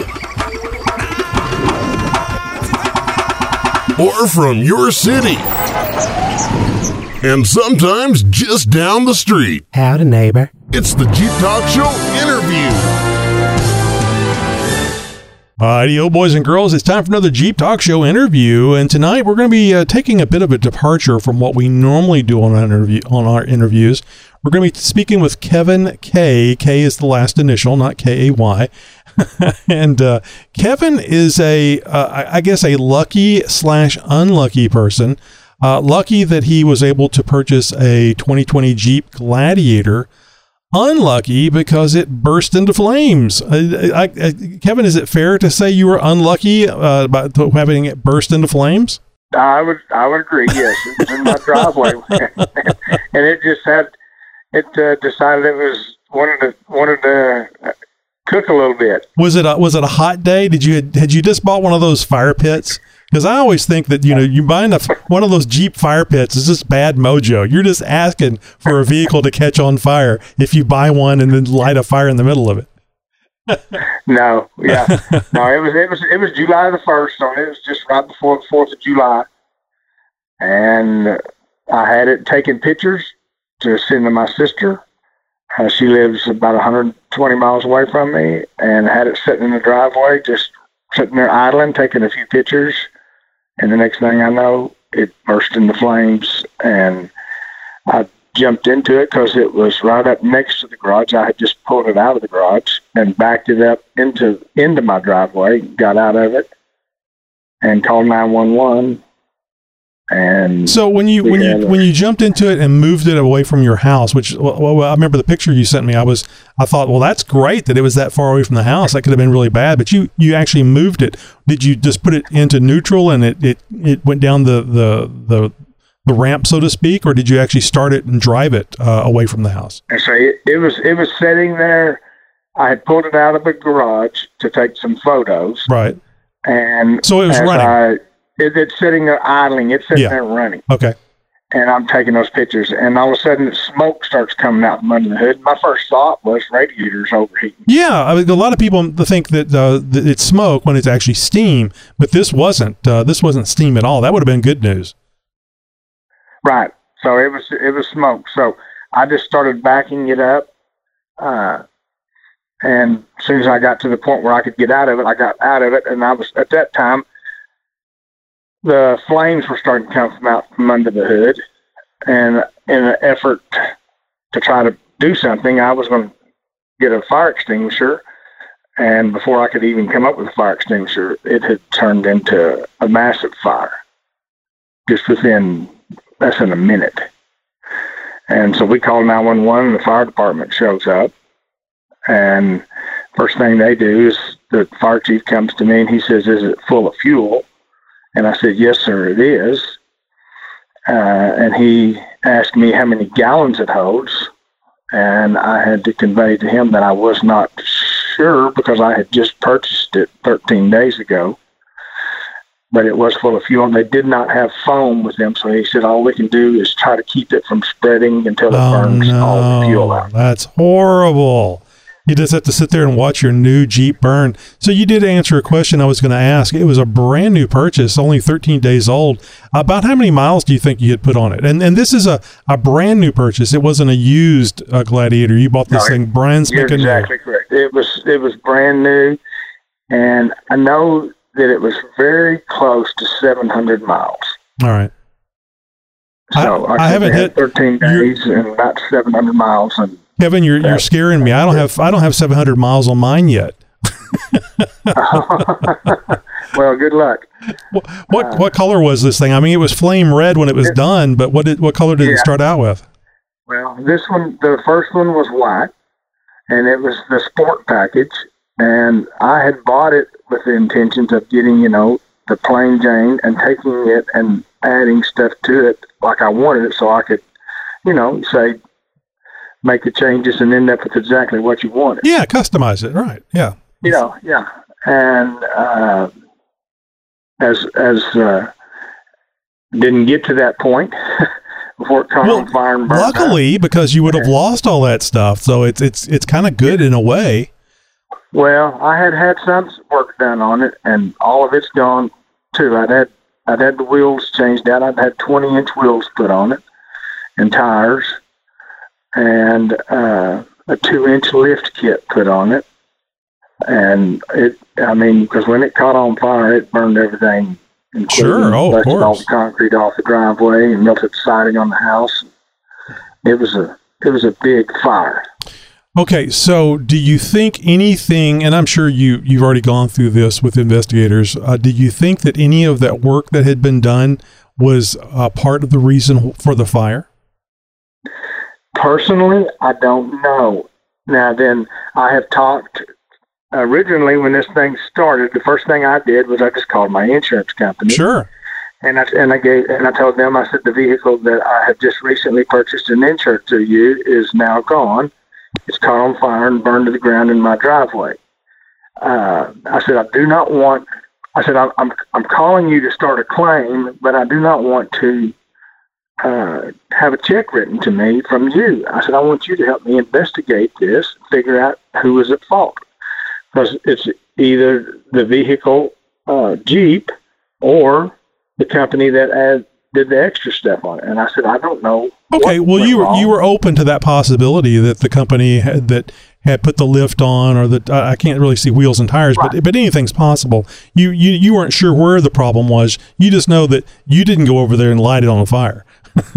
I, that's exactly it. I just knew that the vehicle that that I had just purchased a brand new vehicle and had uh, five thousand dollars worth of extras put on it, and it's gone now. And, and so I figured, you know, it's it's either the the Jeep itself with a with an issue, or the work that was done from the, the secondary shop was an Right, issue. right. Either way, I'm just figuring, hey, I'll be taken care of. Oh You know, yeah, the insurance company. and start all over. You pay that good hard-earned money, and then that's what an insurance company does. They they either pay you directly, or and then they go after somebody, or you know, it's it's nice that you're actually saying, I don't want you guys paying for it, uh, because I just want you to do the thing that you do to investigate it. So, uh, i if I'm not skipping ahead for too far here in the story, what did the insurance company find? Well, when I contacted the insurance company, they filed everything, and first thing they, you know, I waited a few days and called them back, and they said now that this is going to take an investigation, and it will be it will involve Jeep, so it will take a long time to try to get things figured out. so don't sense. be in a rush, Yeah. you know, for us to figure out exactly what what the, what the cause was. So I waited for about six to eight weeks. I don't have the exact time frame. And I called them, and they said, "Oh no!" And they said, "We're this is this thing is like we told you before." Because I had gone down and signed papers releasing for the vehicle to be rem- moved to the insurance yard, and signed everything so that it was no longer my responsibility, except for the payments on it.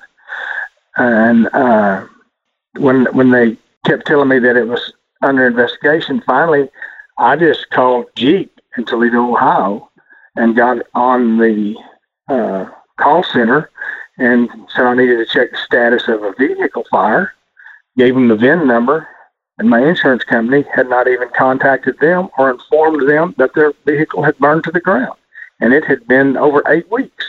Hmm. And that was the first that Jeep knew about any type of a fire. That's really weird. So, you know, I'm thinking, okay, now then I'm trying to find why this thing caught on fire with no help hardly at all. So Jeep assigned a gentleman, I won't use his name, an investigator from Jeep, and me and him started communicating and talking. And I had informed him of the extra work that was done on it and gave him their contact information. And they signed and set up an uh, uh, investigation officially for the vehicle. Uh, ho- hold on just a second, please. Sure. So, uh, and so they they started uh, the investigation. The the secondary shop informed me that there would be an investigation, uh, and they called me one day when it was set up. I was not invited to the investigation. It was a Jeep. Well, I can I can kind of understand that. I mean, you, since you had nothing Yeah. to do with the fire, it, it makes sense. But Yeah. it would be nice to. It would have been nice to be included, since you know you definitely were somebody that lost something, though. Right. Yeah. So they had the investigation, uh, and I was informed by the secondary shop uh, that initially the investigators said that there, and he uh, found that the problem with the fire started, and he said uh, this is this is it, and he said it looks like that it was a, a problem with the secondary shop. So they brought the, the crew out that did the work on it, talked to the engineer, explained to him what they did and then they were told, okay, well, apparently that it wasn't something that y'all did. Looks like maybe it was something from the factory at Jeep.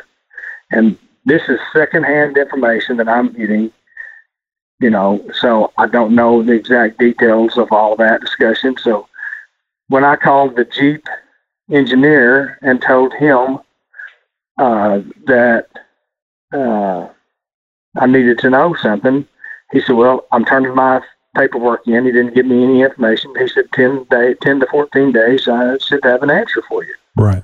So I waited ten days exactly because I'm still interested. Watching the You know, clock, Now we're now we're going on two and a half months, and I don't know anything. You know, uh, Hopefully, hopefully the Jeep had been removed by by that time. It wasn't still smoldering in your driveway after two no, months. it wasn't. It, it's Good. it's long gone. Good. Uh, the only the only rem- uh, memories I have of it at that time was I'm going to the bank every month and making a payment on it. That was that was the other thing I was going to say. It's two months, and you think, okay, well, everything's going to be taken care of. But now you don't have a Jeep Gladiator to drive, and you can't go out and buy another one. I mean, I suppose you could, but I did. I did. That was my problem. Is I was going to the bank every month and giving them payments for two Jeep Gladiators. I owned one of them, and the other one's gone. See, I think most people Yeah. would have had to have waited before they got the next vehicle. That and that was the direction I was going. But this is even worse for you because you figured it was going to get settled just just fine, insurance company or somebody. So I need to get I need something to drive. So I went and got me another Gladiator. Two payments. My God, were they both the same amount, or, or was one higher than the other? Well, they were both within fifteen dollars of each other. you know, and the second one cost more than the first one. Well, of course, that's But I, you know, And you this- always got to just step up a little bit. So right. I just got a Well, little bit of uh, extras. You know, I'm just a country boy from Oklahoma, and I thought, hey, I didn't do anything. Somebody's to take care of this. They're going to pay me, and I'm going to be back to where I was at on July the first at eight eight p.m. before anything happened. But I hadn't got there yet. You know, I'm on, I'm coming up on a year anniversary, and I'm still upside down several thousand dollars on the vehicle. Yeah, so you know, but when I finally got the information from Jeep, they just told me that yeah, that their investigator had turned the paperwork in, and officially I could not prove that it was a factory issue. Oh, I, I guess I can see that. Depending on did the investigator actually even look at the the remains? Did he investigate the the burned Jeep? Okay, he was, good. he was at the, the investigator was the Jeep investigator was on site at the location. Okay, good. Well, I guess fire kind of takes care of things, but you would you would suspect that you'd be able to see where the fire came from. Did you get any information about what possibly had caused the fire? I mean, it, the engine was running, though had been some modifications made, but uh, was there anything other than it, it, that you the thing you already knew it caught on fire and burned to the ground? The only thing that I got was I got a picture that was taken. It had two yellow zip ties around what they told me. Like I said, it's all just a charred mess, which was the main wiring harness for the vehicle. And it was pinched between some bolts, uh, the motor mount on the vehicle Oh, and the main wiring harness. okay. And I have that picture and I still have it today. That's all I received.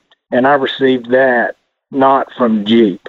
I received that from the secondary shop. They were showing me this is this is what they determined was the problem, you know, so that it wasn't anything that we did. And that's all I've got.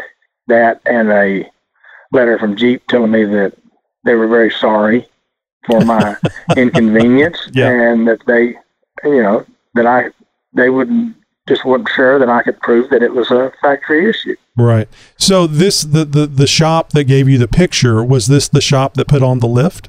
Yes, it was. I can I can certainly understand how uh, if you got a wiring harness running through a motor mount in some way, shape, or form, uh, driving the vehicle and making the motor move side to side could, could wear into that wire and uh, cause an Yeah. issue. So, it, was this something uh, they took the picture before or after the fire? This picture was taken totally after the fire, Okay. during the investigation of what caused the fire. Yeah. Um, I figured it was. Sure who took the picture? Yeah. But it's got two yellow zip ties on either side, you know, so that you know what your which area to look at in the picture. So I figured it was after the fire, but I was going to ask. I, that's why I was asking if it was before, because it'd been like, well, why the hell didn't they tell you that this might be a problem before it burst into flames? So good, it happened afterwards, and it, it was. It's neat that they were able to to provide that information for you. And of course, it was certainly in their best interest to make sure that it wasn't uh, put on them and anything that they had done. Right. So uh, I wouldn't I wouldn't think that any of the wiring would have had to been moved around for the for the lift. What lift uh, uh, brand, whatever make that you have put on the uh, on the Gladiator? It wasn't a Mopar lift, was it? I could not tell you what brand it was. All I asked, I went to them and I said, I'd like to lift it up a, a couple of inches. I was very not, you know, and maybe that's bad on my part. I didn't even know what I was getting, and I told him, I said, I like those wheels hanging on the wall, and I like those tires, and I'd like you to lift it up enough to make those 20-inch wheels and tires work on this vehicle. hmm No, I mean there's nothing And wrong with they- that. You they- you they went to some place. They took that information and said, okay, we yeah. can make that happen. no, happen. you went to a place that you uh, expected for them to know what they were doing, and you said, "I want that and that," and you know, I'm paying you guys to make it happen, and and they understood that, and and that's what happened. There's nothing wrong with you not knowing. I, I just I was just curious if maybe. Uh, the the mo- the model, the make of the lift might have had something to do with it. Certainly, if it was the Mopar, because Mopar makes a two inch lift uh, that I'm actually going to be putting on mine, and I was thinking that if it was the Mopar lift, my God, those people actually designed it specifically for the for the the, the vehicle that was built by their their company, so that shouldn't be a problem. But but at this point, And we it- don't know. It's probably on the paperwork, you know, where I got the picked everything up, but all I looked at was the dollar amount after it all burned yeah, to the ground. I didn't look. I didn't look at the make, model, or anything like that. I just knew that I had a Jeep Gladiator 2020 pickup that burned up in my driveway and So- was gone. And I'm thinking I didn't do anything wrong, and I'm the one who's having all the problems. So now at this point, you've got a, an another a, a brand new Gladiator that hasn't caught on fire yet. Uh, was it also a 2020? Is it also a 2020? Yes, it is. Okay, It so is. so I now went- you've got I the went, uh, three days after the fire. It burned up on July the first, and on the fourth of July, I went and purchased another one. now see if the fire I had happened out- on the Fourth of July. white one, and now that I own a black one. I told everybody you buy a white one, you burn it to the ground, and turn it into a pile of ashes, and then you end up with black. It was a Jeep that wanted to be black. That's why it caught on fire. Yeah, of course. So uh, the the so the uh, it would have been a lot more interesting story if it actually had caught on fire on July the fourth. This lets you know whenever you're Oh yeah. when you're embellishing Yeah, the co- like- the I told story. everybody that was an early Fourth of July display, and just to put their money in the mailbox for for all the extra effects on on July the first. But you know how that goes. yeah. So, uh, so the the company that did the lift and and the, put the wheels and the tires on it, um, they weren't able to do anything for you because it wasn't their fault. But but surely the insurance company that you were paying, you know, for you know, I don't know if you'd even made a payment on the insurance yet, but but that doesn't matter. They were insuring the vehicle. Then you know the worst case is you don't know what happened. Uh, you can't a- actually blame it on uh, uh, Jeep, FCA, the ma- the people that put on the lift, the lift manufacturer, you know, whatever. Things happen sometimes, and so the insurance company just just wrote you a check to cover for the, the full amount, right? Well, you know what I have to say. When you buy a brand new vehicle, it's never worth the value that that you pay for it when you drive it off the lot, Oh no. and and that's that is definitely true. Uh, so my insurance did write me a check. I did not. They told me how much they were going to pay, and I wouldn't agree with it, so I never signed any paperwork. Right. Didn't know that they had even sent me a check. They sent the check to the bank where the loan was from. So as I go down one month to make a monthly payment for two Jeeps, they told me that I only owe for one this month because they had received a check for partial payment of, of their original loan on the first one. So it was about eight thousand dollars short of paying the vehicle off. Oh my god! And that doesn't include the modifications. That doesn't include five thousand dollars worth of modification, nor does it include two thousand three hundred dollars for a tag that I had to put on that vehicle that burned to the ground that states that the vehicle is no longer roadworthy. But I had to pay the I had to go down there and buy a tag for it. I bought tag for both vehicles on the same day. So and both tags cost around two thousand three hundred dollars. Now, what is this tag? What does it do? It's the state ve- tag tax and Oh, gotcha, gotcha. I see what and you're I, saying. so they gave me. They said, "Now this one is for the for the first vehicle, and it's not roadworthy." So you you know, so they gave me a tag. It's hanging in my garage. Says not roadworthy, but it cost the exact same amount for the one that is roadworthy. Well, God gave bless them- the government. They got to get their money, right? yeah, they did. So I so you know, I give them four thousand six hundred and some odd dollars for two tags. So, Uh, and you're in Oklahoma, correct? That's correct. So, uh, surely you can just contact the Oklahoma governor and say, "Look, I understand that you guys get these taxes for, you know, for the roads and everything else, you know, all the upkeep and stuff. This Jeep was alive for 13 days. It's not using your roads or anything else. So why am I paying $2,000 uh, to help support this stuff that, that this Jeep isn't going to use?" And I'm sure just right away he'll he'll cut you a check and he'll just write Oh, you a yeah. check and I'm say, I, I, I am exactly positive of that because I, I went down to the to the Oklahoma uh, tax commission before I went and bought the tag and asked him, I said, "Do I have to buy a tag for this vehicle?" You know, I'm just wanting to. I'm, I don't want to do anything illegal, but I don't want to spend a bunch of extra money, which is what I'm in the process of doing. And they, they said, no, you have to go ahead and buy a tag for it. They said your tag will not will be a non-roadworthy tag, but you have to tag it. "What was going to happen to you if you didn't it will- if you didn't pay their blood know. money?" I don't know. A lot of people have asked me that question. What if you wouldn't have done that? Well, they come, to come, I don't know come, because I'm just seize the uh, you know, vehicle. Here you go. I'm it. just a nice guy that tries to do what's right, so I went down and bought two tags. Uh, you're nicer than me. I would. I, they would have sent me, taken me to court or something before I paid that. You know, That's so. a, that's insult to injury. thinking during all of this process, you know, buying tag, you're within four or five weeks of uh, after it's burned, and I just keep thinking, I'm going to open up the mailbox one of these days, and there's going to be a check in there that pays for all of this stuff. And there's going to be an The tag, explosive explosive you know, device I- to shut you up. Yeah. Yeah, they're just going to say, hey, here you go. We're sorry about your problem, but we want to make everything right. And Yeah. that was on July the 1st of 2020, and now we're sitting here on May the 18th of 2021, and I hadn't opened up the mailbox for any check yet. Oh, jeez.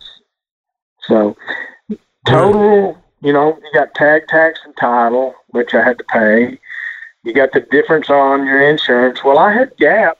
I purchased it when I bought the vehicle, so I'm thinking I've never used Gap, but I've always bought Gap. Well, I was going to ask you that. I, I'd forgotten what it was called, but the, that I knew that there was a type of insurance that you could get that Yes. would cover the depreciation. At least that's what I thought.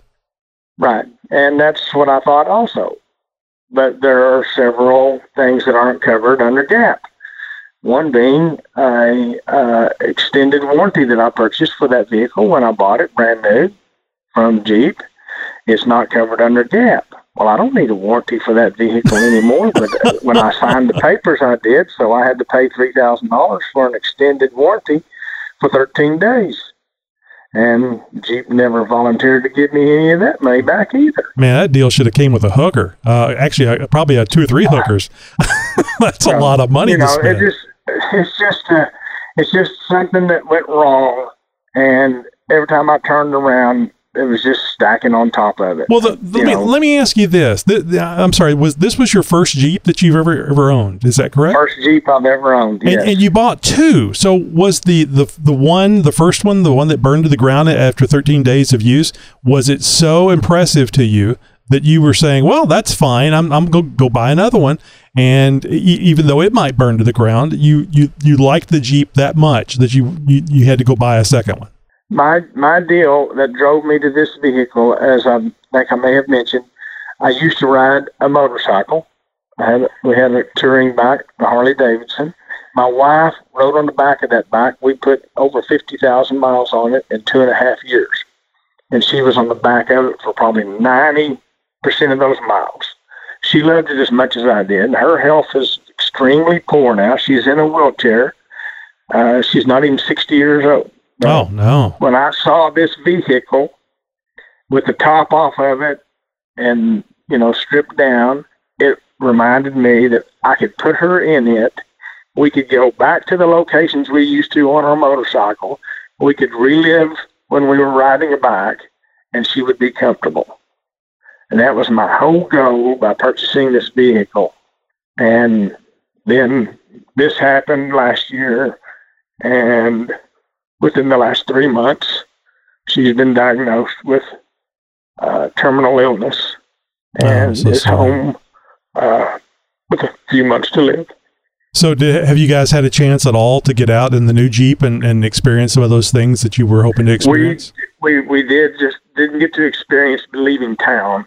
We got to ride around uh, in town with the top and the doors and all that stuff off, but her health Yeah. deteriorated so fast I'm so sorry, Kevin. That's horrible. that we didn't.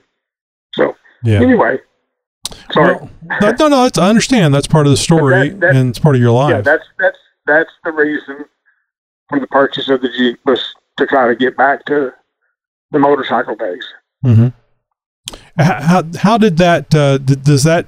I know you haven't had much of a chance to get out and drive around much in it, but just uh, driving topless and stuff. How close of an experience that to the to the motorcycle uh, riding? Uh, how do they compare? Was it was it close to the same type of experience? It is. It is very much. It is. It is. Uh, it is exactly what I felt like it would be. And I've never. I know you can let the windshield even down on them. I've not done that, and I don't tend to do that. I don't Right. want to get that much of a motorcycle feel, you know. But uh, no, uh, it was. Uh, it's a. It is. It is close to riding a bike. You know, you don't get that lean when you go around curves and all that type of stuff, but you get the wind, the wind blowing through your hair, and the open like you do on a bike. So yeah, it, it is great, and I love the vehicle. I'm just sorry about what happened on the first one, and I wish that someone would step up and say, It cut "Hey, into the time that you could have had to go off and do things, and uh, with with your wife whenever failing health, but not not the situation you're in now. Would would you mind? Uh, and if you don't want to, I, I certainly understand. But would you would you mind sharing your, your wife's first name here on the in, in the interview? no." Her name is Joan. Joan. Uh, yeah, Joan. We've been married uh, coming up this year, 40 years. My goodness. She's uh, she'll be 60 years. She was 60 years old last year. So Wow, you got her 20 years old. That's uh, uh Yep. that's uh, that's a I long time. almost, I just almost stole her out of the crate. Well, I wasn't going to say that. Well, Kevin, is there is there anything that you're looking forward to here as far as the the, the Jeep gone? Um, uh, uh, there's the insurance company's done what they're going to do. Uh, the uh, FCA has has said it wasn't their fault. The company that uh, did the the lift and the tires and the wheels say it's not their fault. There's there's no hope here for any kind of restitution, except for the the rare possibility that you may go to the mailbox and find a big stack of hundreds in there. I guess. Uh, so this is it's this is just your story. I think, it's I think uh, I'm done. yeah. I think that it's, it's all done, and it. I, I've uh, after I figure everything up, I owned that white one 13 days. Uh, the number that I am upside down on is somewhere between 13 to 14,000. So I figure, hey, I rented it for a thousand, eleven hundred dollars a day. yeah. You know, uh, and there's no need to get upset. It's just the way it is. yeah. It's it's just you know things. Is it fair? I don't believe so. No, not at all. Especially you with the. Gap insurance. Who I'd like to know who the insurance company was. I, I'd like for people to know that you purchased Gap Well, insurance and the Gap- insurance the Gap company. policy was through Jeep. Oh, when I bought, um, you know, when you buy the vehicle, when you're filling the paperwork out, they offer you gap coverage, and I said, yeah, I'll take it. Hey, let me make sure. The gap uh, gap coverage means that the depreciation value. I mean, this is what the Jeep you paid for it. This is what it's going to be worth, or, or they they probably don't even know, but it's going to be worth less than than when you bought it. And the gap insurance is to cover you between those two values. Is that correct? That was my understanding too. Yes, Okay. So, and this was bought through FCA or through the dealership? yes. Through FCA. This was this this was bought through FCA. Through the, the it was on the original paperwork where you get a loan, pur- purchase the vehicle. I signed it all. You know, I bought an extended warranty. I bought gap coverage. Uh, Man, you did everything you things. everything you could possibly everything do. that I thought that I needed to do to take care of a vehicle that was brand new. And Wow. it didn't work out. That is horrible, horrible, horrible. You know, and I've never ever asked anybody for anything other than to be made back to zero. I never asked for anything yeah. extra. Oh, my neck anyone. or any of that stuff. Yeah, I understand. That's uh, yeah, that's what I would expect. And it sounds like you. It didn't. It doesn't sound like you missed anything. It just sounds like you were let down by one or more uh, more companies in this. Now, obviously, you went back to Jeep and said, "Hey, I got Gap insurance. Why? Are, where's the eight grand? The difference between what the insurance company's paying and what I still owe on this?" And what did they say? They, they just said, I've got a letter explaining what, what's not covered and why it's not covered. And they said, that's just, that's the policy with, that, that you signed up for. So if there's a fire, it's it's not covered. Is that is that basically what it says? Well, no, it's, it's covered, but you know, they didn't, they did, Gap does not pay for an extended warranty. It pays for the value of the vehicle. It doesn't pay for anything Oh, that's what I missed purchased. earlier. I Okay. did, yeah, I didn't. I, apo- I apologize. I didn't make that clear, but I just thought, you know, and that was in part of the loan. The extended warranty was part of the loan. Mhm. I thought that they would just drop that because there was never anything Yeah. to use an extended warranty on. It burned to the ground. Sure. No, it was it was in the paperwork that I signed. But that but that but that wasn't eight thousand dollars. That was three thousand dollars, right? That was three thousand dollars. That's correct. And but see, eight thousand was when my insurance company was the difference part. Now the Gap did get send me a check for uh, three thousand five hundred dollars less, and there was three thousand dollars for the Gap for the extended warranty, and then there was uh, some time had gone by, so there was interest at the bank, and I totally understand that. I Yeah. just kept thinking that one day I'm going to go to the mailbox, whether from Jeep or whoever, there's going to be a check that pays for the whole thing. Why do I need to hustle and run around and fill file a gap? Because I just kept thinking, the more that I get covered on this, the less likely I am that I'm going to recover a large check from someone that takes ownership of this. Right. You know, so I just kept thinking, waiting for something good to happen, and so that I didn't have to go do a bunch of paperwork. Someone's going to go, hey, you know, yeah, we did we did look into this a little bit farther. We see where your problem was. Here's the check to pay things off. Uh, that's just really a shame. Never did work out. So at this point, is there? Uh, I'm, I guess I'm trying to look for a, a positive on this. is is there anything that you could have done differently uh, to to not be in this situation that you're in now? The only thing that I would have done in, in hindsight is I would have filed my insurance and tried to collect from it and, and worked with my insurance company a little bit more to make sure them just sending a check to the bank. Filed a gap policy immediately so that I could collect from that.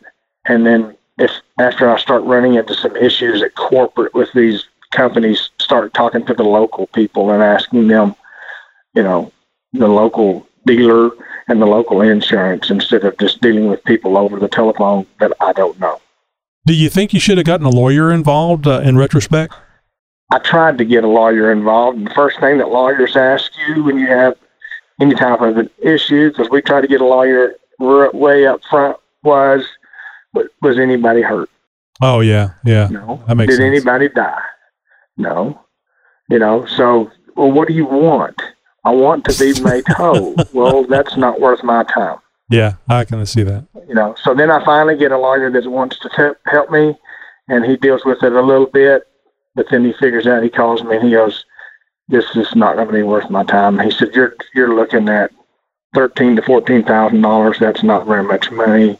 And then by the time I add my stuff on there, he goes, "That's going to be more than what they owe you now." It's not worth my time, so I quit. Wow. Basically, so Justice in know, America. and- yeah, nobody want if it's not a large amount, nobody wants to deal with it. And thirteen thousand doesn't sound like a large amount until you write a check out of your account and it's gone, and you have nothing for it. It's pretty good. Thirteen thousand dollars is a lot of money, and I, I guarantee it's a lot of money to those lawyers too. It just they see that they're not going to get thirteen thousand dollars.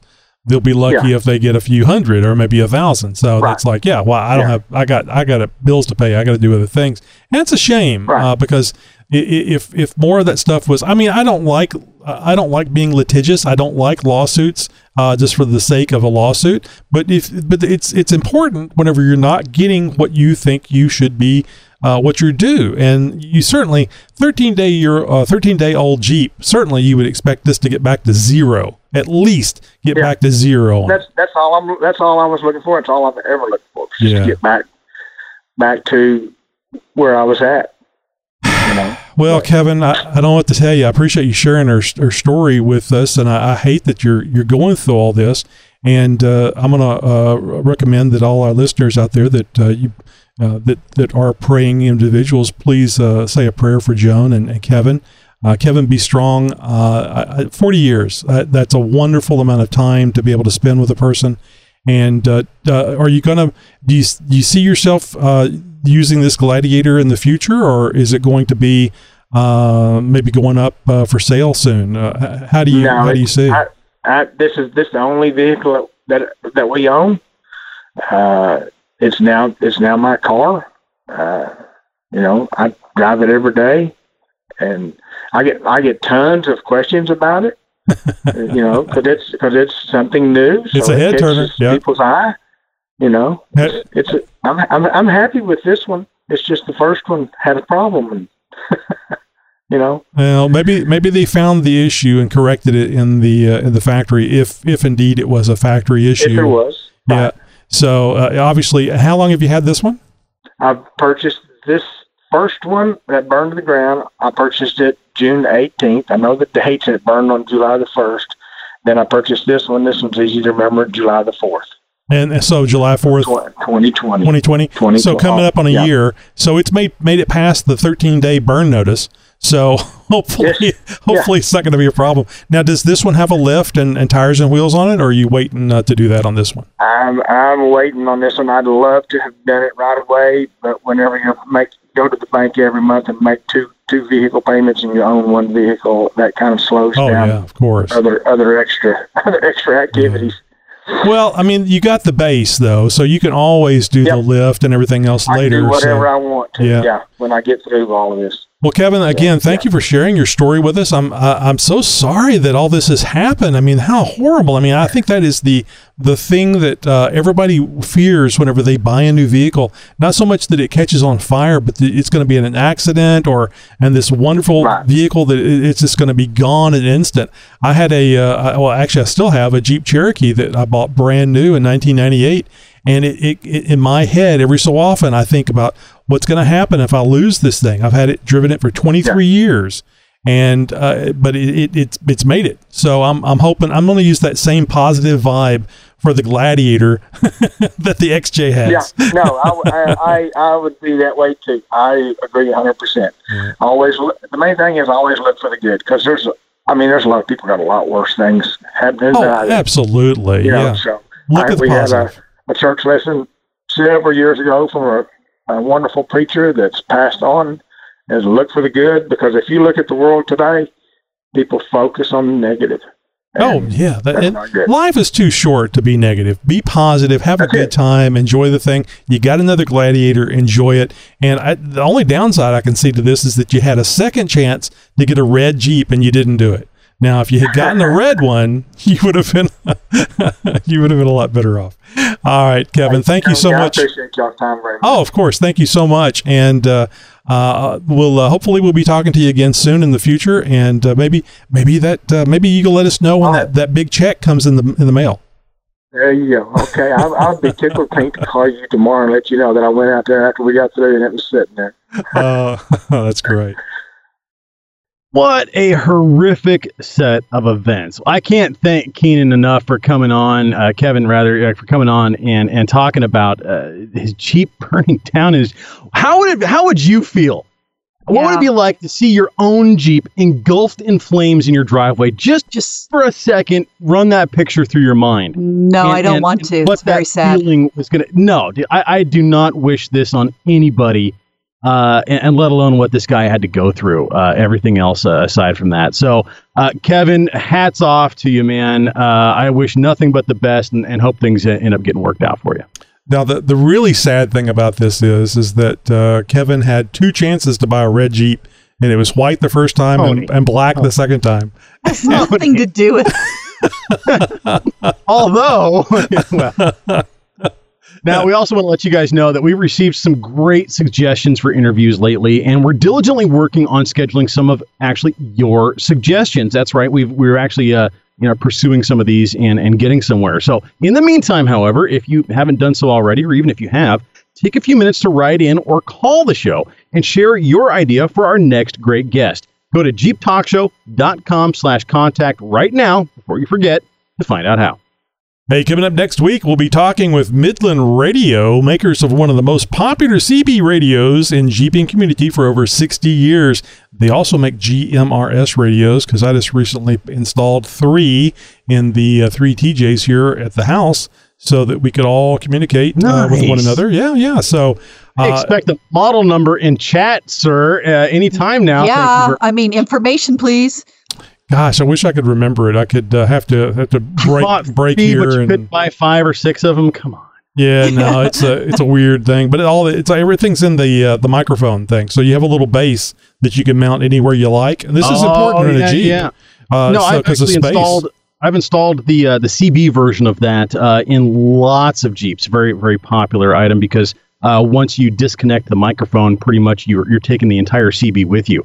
Everything else is behind the dash, underneath the floor, or wherever you want to put it, uh, and completely out of the way. So uh, very very sanitary install. Looks really cool and doesn't take up any space. And since uh, GMRS works at uh, about 460 megahertz, uh, you don't need an antenna any longer than about uh, six inches. So you get this little stub of an antenna on your Jeep, which is great for off roading. Uh, you don't have to worry Yeah, about here, here. beating the hell out of somebody.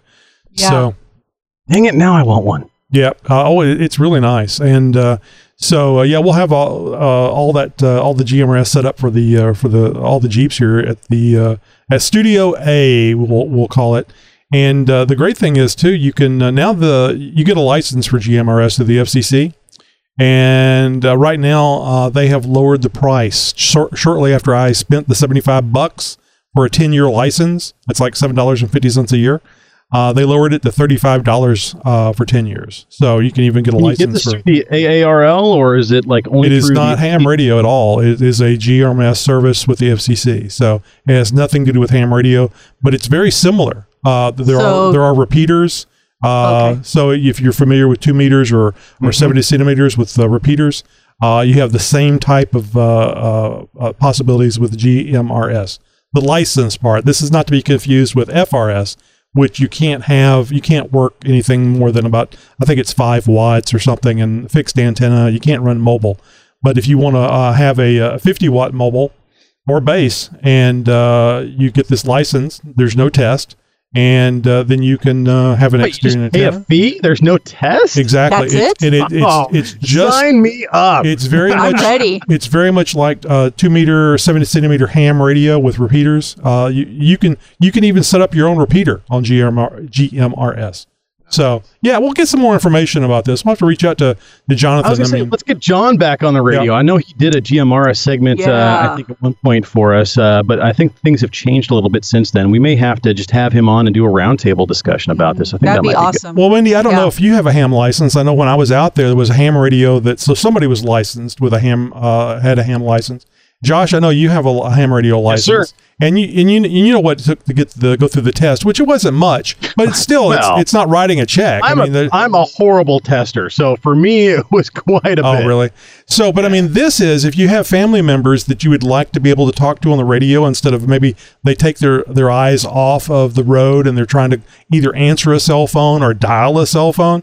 This is great. You just, I mean, you know, for a hundred, and I think it was a any hundred. 150 bucks. there? Yeah, yeah, 150 bucks. You got this uh, nice GMRS uh, radio that all they have to do is pick up the microphone and talk to you. I, I even put in uh, little handy talkies, the walkie talkies for a lot of you. Uh, the five watt uh, handy talkies that they have in their Jeep. So if they need to hand it to somebody that they want to talk to as they walk away, Oh, okay. they can talk back to the Jeep or, or vice versa or whatever. So 20, $22. These radios, these handy talkies were $22 a piece. They are literally disposable. And uh, yeah, so so it, it is a great way to get your family on the radio without have, trying to badger them to get a ham license. Well, and when you know all the cell phone towers go down, uh, you know we have a, we have an EMP event or something like that, and and, and all cell phone and landline communications pretty much become non-existent. Uh, this is going to be the only thing left. So yeah, if you if you want to stay in contact with your family during a uh, a natural disaster or something like that, uh, you want to be prepared for communi- you know any kind of an event uh, and and need communications. This is how you do it. Really cool So- stuff, Tony. For sharing. But but Tony, yeah, thanks for sharing. But uh, we want links. But uh, Yes, yes, we do. Secondly, if you're so, does the GRMS communicate with a ham radio? So if you're on a run with a bunch of people that have ham, you can't talk to them through that, right? It's a You, you cannot frequency? different Okay. uh, different different bands. Uh, you can't be on ham radio because you have to have a ham radio license and Exactly. Oh, yeah. Okay. Don't don't some of uh, some of the Baofengs don't they uh, some of these do GMRS? Can't you get to they the same technically they technically can do it. However, it is illegal to use them on GRMS because they are not I- certified I by wasn't mentioning FCC. legality. I was just you know functionality, functionality over certainly. legality. No, I'm on the trail. I have this tool. Yeah. Yeah, and, and any radio you can use any radio at any frequency during an emergency. So that's that's actually in the FCC rules. So Mm-hmm. yeah, if you have a Baofeng and you got the GRMS frequencies in there, yep. If it's an emergency, uh, and I don't mean that you're out of beer, I mean an actual emergency. Come on. Get all out of it. I'm sorry. I'm sorry. I'm not sorry. Take enough beer. I am absolutely shocked. I mean, I'm shocked that Wendy is not on the voicemail. Like, come on, boys and girls. You, you, you haven't updated that? I mean, Wendy probably feels super left out. She never called into the voicemail line. Allie from Oh. from Canada, of course, as you uh, as you probably well well aware, well know. Been a long time since I called in. Wednesday night after bingo, just hosted it, gave away ten thousand dollars. I thought I'd call in. Why not? On my drive home. Unfortunately, I'm not driving a Jeep, but that's also why you can hear me while I'm driving. so I thought I'd call in, talk about my new trailer I just built. And I know a few of you heard talking. I heard last week's episode about Overland trailer, and I joined that that group. I started. I built one over the fall, over the winter, and I just first few trips out with it. It's been awesome. Rooftop tent. I got a spot for my canoe. I've got a box, cooking box that holds my Chilly Moose cooler, my Traeger smoker, all the camping gear, batteries, charger, inverter. So far, so good. Haven't been on any long trips, just overnight so far, but so far so good. Loving it. being able to get out there and really extend my range, not just go for day trips anymore, but do overnights, and hopefully soon we'll get to multiple nights, especially during COVID. Only travel within my own province, not going long ways away, but it's it's awesome so far. Loving it, and just want to call in, say love the show, doing a great job. Hopefully on a Thursday night I can stay up late enough and join the Zoom people. Been there once, it was a great time, and uh, just gotta gotta stay up late. Gotta not be such a whim and go to bed early. So keep up the great work and uh, love the show. He is not in the Zoom room group. So there you go. Oh well. Oh, Well, how nice Allie, though. so- thanks for calling in. Been been way too long, Allie, and and I am very interested in uh, in your trailer to see uh, sort of your your manufacturing and, and workmanship and stuff. If you don't mind sending an email to the show, info at jeeptalkshow.com. Uh, you, you could absolutely, um, you know, let us know what that thing looks like, and and uh, maybe give us a short little write up of you know what you know what you went into uh, into building it and all that sort of stuff. So, uh, Allie, as always, thank you for calling into the show. Ali and I actually had a little discussion on uh, Facebook Messenger uh, about GMRS, and you know he's up there in the Canada uh, region, Yeah. and and province is that that isn't that what they had in the Hunger Games? There were people were from different provinces. But anyway, I digress. So the the, the thing was, I, I, I told him about that twenty two dollar uh, handheld uh, GM, uh, GMRS handheld, and uh, he went and looked at it. And come to find out, in Canada, you can't have anything greater than two watts on GMRS. Oh. And you have to give up one gun. So not only oh, is come it two watts, you have to surrender a weapon. No, that can't be right. I'm calling BS on all. There, there's no guns in Canada. Well, it's two watts. Yeah, right. It- it- I, I'm, I'm sure the two watts is right. So the other part, man, I don't know. Two watts though. Good lord, that's not going to get you very far. That's that's going to be like to the next vehicle. That barely Well- gets you around the horn. Yeah, I mean that's what he needed it for, uh, from what we were discussing, because the, the his buddy in the other jeep, he was Oh, he was out with his trailer and his son, and uh, a, a buddy of his was following him in another jeep, and the the guy following him had a GMRS radio, and he couldn't communicate to him because he only had a CB. So I hate to keep asking you questions about communications because I know this is going to go down a rabbit trail that we can go on forever. But I, uh, do you know if, if Canada has the same sort of regulations as as the U.S. does as far as you know the testing, certification, licensing, uh, that sort of stuff goes for either ham or GMRS? Uh, funny as you may find this, I am not from Canada, so I don't know. I thought Tony knew everything. What the heck? right? I, thought Josh knew everything. I was surprised I was getting a question. I'm just embarrassed I can't answer. That's a new one for us, uh, both of us here. So, well, No, I it, have it is. no we're- idea. we are talking about stuff out of a, a, another country. So, uh, even though they are landlocked uh, to us here in the U.S. and it's just a hop, skip, and a jump over the border, uh, it, they do. Uh, I get the feeling that the that, that the buddy that was with him probably was from the United States and had a, a proper. GMRS radio. Just guess, just guessing, because I think he had a mobile. And if I understood Ali correctly, they can only have handhelds for GMRS, kind of like the FRS uh, that we but I have here. think Canada border is still closed to U.S. both ways. They can't come in, or we can't go really? there. Oh I think man. so. well, you know, the border is pretty well wide open anyway. So I I'm sure understand that. I'm sure it's I'm just on one side. I'm sure it's just you know get, get some get some speed and you can make it through there because Canadians are going to go eh what I don't care it's, it's an American what are we going to do Are you living the Jeep life? From mall crawlers to weekend warriors, from daily drivers to weekend wheelers, it's all about the Jeep life, and it's all good. It's time for Jeep Life with G Mama. Hi, Tony, Josh, and Wendy. Well, we here at Colorado 4x4 have our calendar set for our monthly classes and trail rides here in southeastern Colorado. We are super excited to start introducing the locals to group trail rides. The plan is every third Saturday of the month to meet in our shop here in Monte Vista and host an educational class on off-roading, then hit the local trails. Right now, we aren't sure of the topics for the classes as we need to see how versed the locals are on the ins and outs of off roading. We did go out last weekend with a group and I learned a lot. I realized our first class might have to start out with the basics. Now, I assumed the group we wheeled with understood the etiquette of off roading in a group. You know, just because you have a Jeep or an off road vehicle doesn't mean you understand the etiquette of group off roading. We have gone over this several times on the show, and I know Wendy has as well in Newbie Nuggets. But here are my top five musts when you go group off roading. This is necessary anytime when you wheel with new folks. Now, if you have wheeled with the same folks over and over, you most likely won't have to do this every time. But if you ever introduce someone new to your trail ride group, I suggest you go over these top five musts when group wheeling. First, a trail guide and a trail gunner should be assigned. The trail guide should know the route and needs to always be the leader. The trail gunner is the last one in the group. They are responsible for not letting anyone get left behind. Now, the folks in the middle have a group responsibility as well. They must always make sure the Jeep or off road vehicle that is behind them is in, they can see them in their rear view mirror. Second, you should always have a trail meeting. Before you even hit the trail, there should be a group meeting with everyone involved.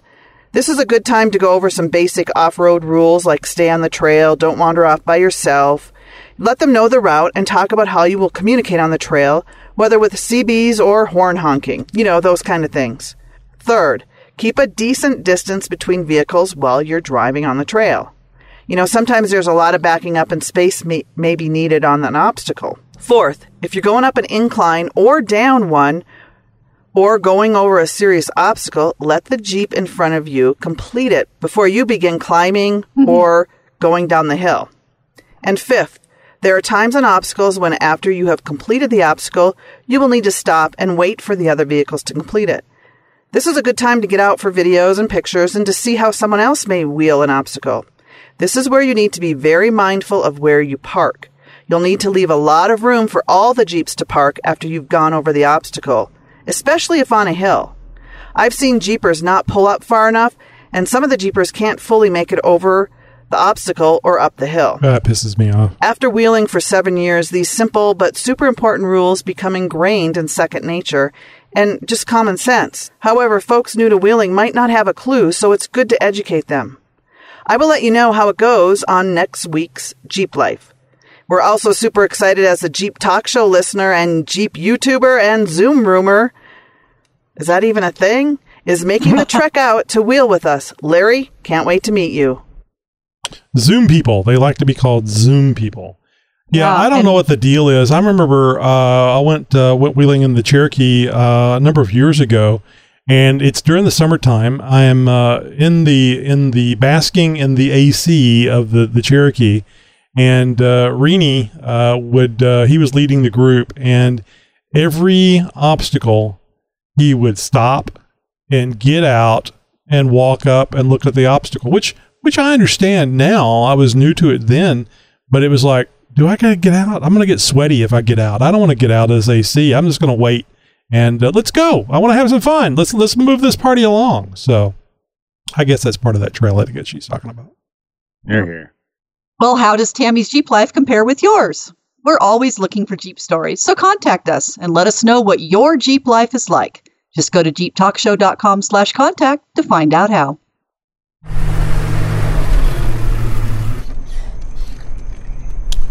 I guess we should stop and go look at the the thing before we go through it and stop having fun just because we got to stand around and look at it. Stop. That's not how it goes. Not how it goes.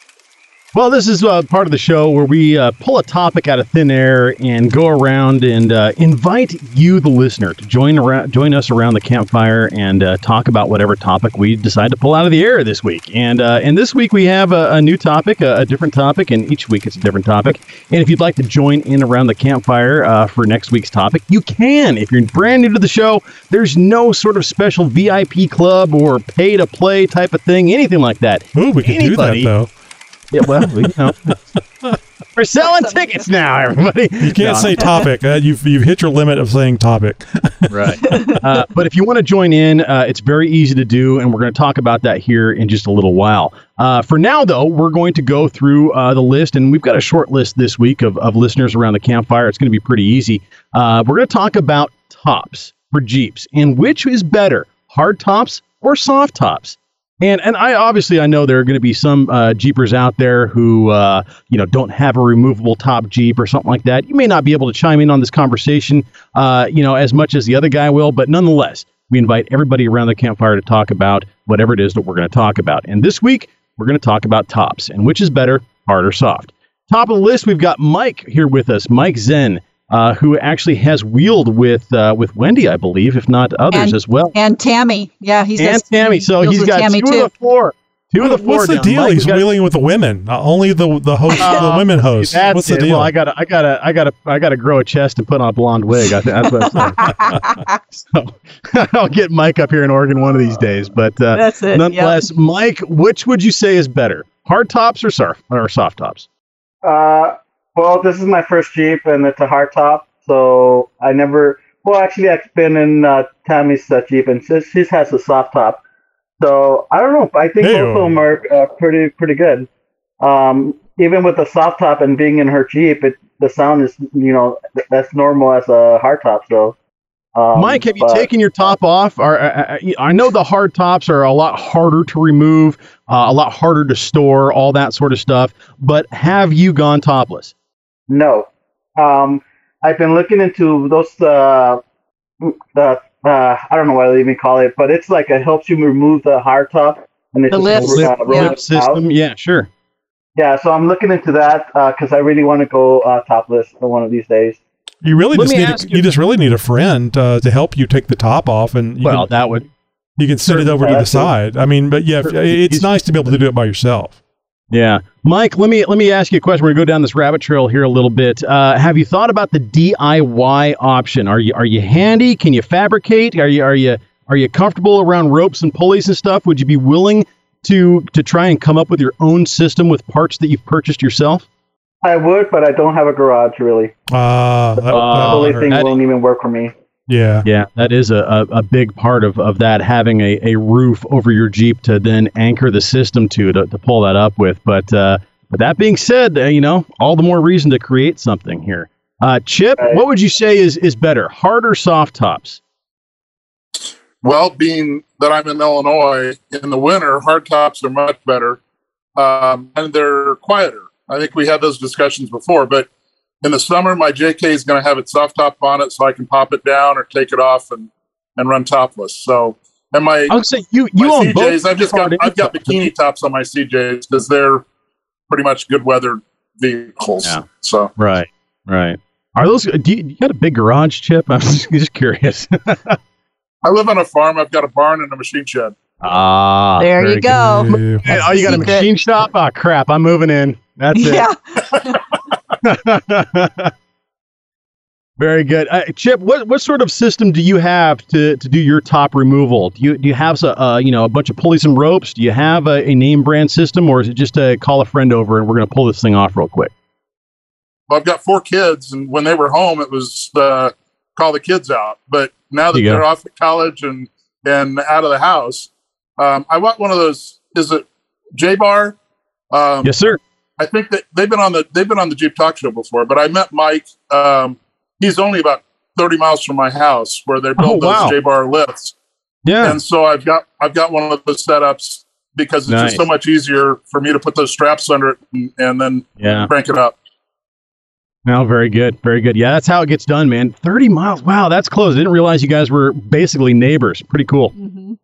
Yeah. All right, Chris, sevenslats.com. If you're looking for a, a really cool blog about Jeeps and stuff like that, go check him out. Sevenslats.com. Great photography over there as well. Chris, which would you say is better, hard tops or soft tops for Jeeps?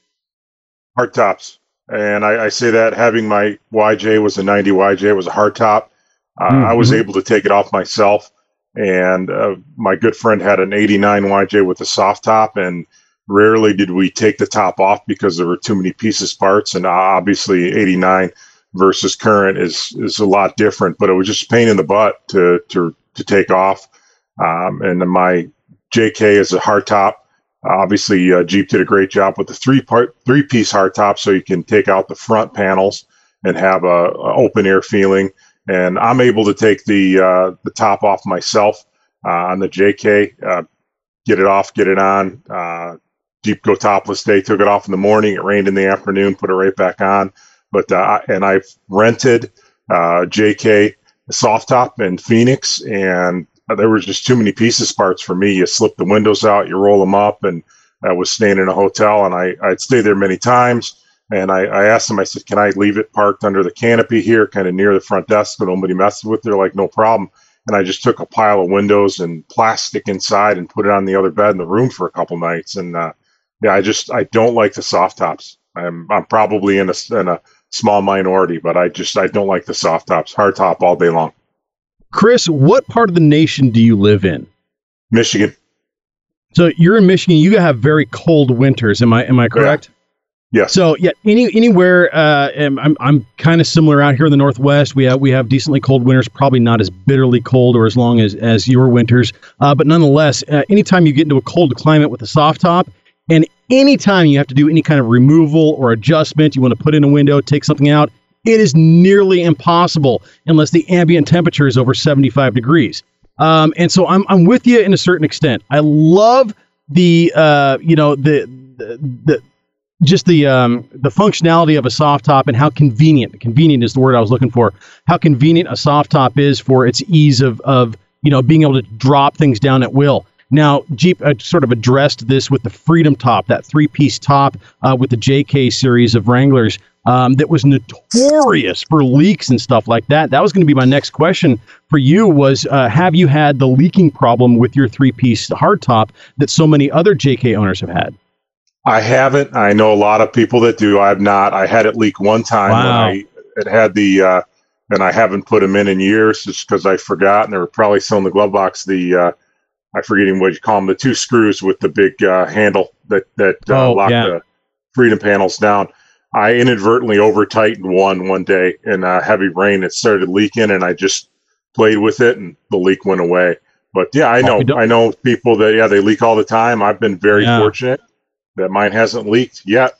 I was going to say I'm a hardtop fan myself. I've always liked the looks of a hardtop on a Jeep more than anything else. Um, but you know, with that said, I I've always been uh, uh, against those Freedom tops because they were so notorious for leaking, and and I, so I, I steered people away from those. If you if you got one, get rid of it. Uh, you know, and and go with something else, even if it's a even if it's a soft top, just because of the leaking issue. Uh, and so I'm glad to hear that you, for you know whatever reason, were able to uh, sort of dodge uh, what a lot of other Jeepers have unfortunately had to deal with for so many for so long, actually.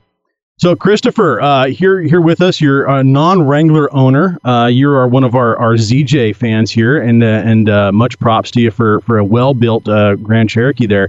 Uh, what would you say is your opinion on a hard or soft top? Which would be better, or which would you prefer? Well, I'll kind of go on a little bit of a banter because I've been in JKs with both hard soft, and I've been in a rank or gladiator with both hard and soft. And Oh. so JK, I'll say uh, the hard top and the soft top, depending on who has it and who makes it. Soft tops are really good too because of the Sunrider for Bestop. They Mhm. they don't they're not bad. The like Mike said, they're both kind of uh, sound is pretty much the same on both. Um, and uh, the climate control is pretty much the same on both. So it really didn't bother me all that much. Uh, the Gladiator, the stock Gladiator soft top. we rented one one time. We went out into New Mexico and uh, rented a small truck and actually had a soft top Gladiator. You get on the highway with that thing, and it sounded like a very bad hum. So hmm. the center section where the Freedom tops would be, Yeah. would flap within uh-huh. probably a four or five inch range.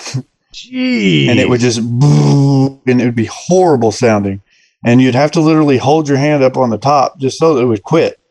So we actually pulled over at a Walmart and balled up two towels, those little three dollar Mhm. towels, and balled them up and stuffed them up in the front of the yeah the portion of it, and it quit. So we didn't have to worry about that. But on that being said, if the vibration and all that noise didn't have to, uh, the bad effect on it, that thing was pretty awesome because you could throw the whole top back and it would both the rear seats and the front seats were all open, and then the back the back glass was pretty easy to flop out because it's only plastic, and Mhm. uh, you can put it behind the seat. And then uh, the two side window blind spot areas; those things were pretty easy to get out. So it really wasn't bad, except for that one one issue. Gotta And make me wonder. Gotta make me ask if if that top had uh, a piece missing or uh, was possibly overstretched due to I don't know uh, some ice buildup or something like that. I hard to say, uh, especially with a especially Being a with a rental. rental. Who knows exactly? Oh, No telling Yeah. what they had up there. But and it only had like perspective there, three Chris. thousand miles on it, so I I could imagine s- anything. But still, yeah, anything, could happen. Three thousand miles with a rental. No Yeah. doubt. No doubt. but- very good perspective there. I, I really appreciate that that point of view there. Ha- having uh, you know been in, driven with uh, several different you know types of, of, of Jeeps with multiple tops. Um, and I, I love, I do love, you know, I'm with you there. With I, I- I like the modularity, if that's a word, actually, of the uh, the factory soft top with the Gladiators. Um, but yeah, there, I don't like the looks of them. I just something with about a They Gladiator nice. soft top. It does not No. look Doesn't right look good. Uh-uh. at all. Uh, and so I'm waiting for Bestop to come up with a different uh, design or something like that, uh, to where we can you know get some different lines on that or something. I don't know. There's just something not right about a soft top on a Gladiator. I like the modularity, uh, but I, I do not like the looks of it, and and clearly the function of it, at least according to Christopher's uh, experiences, uh, not not so good either.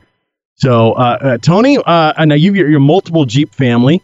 What would you say is, is better, or which would you prefer, rather, hard tops or soft tops? Uh, I was really, and I've mentioned this before. I was really surprised. Uh, I made sure that I got a, a hardtop uh, TJ for my wife because she didn't like all the noise that the XJ made.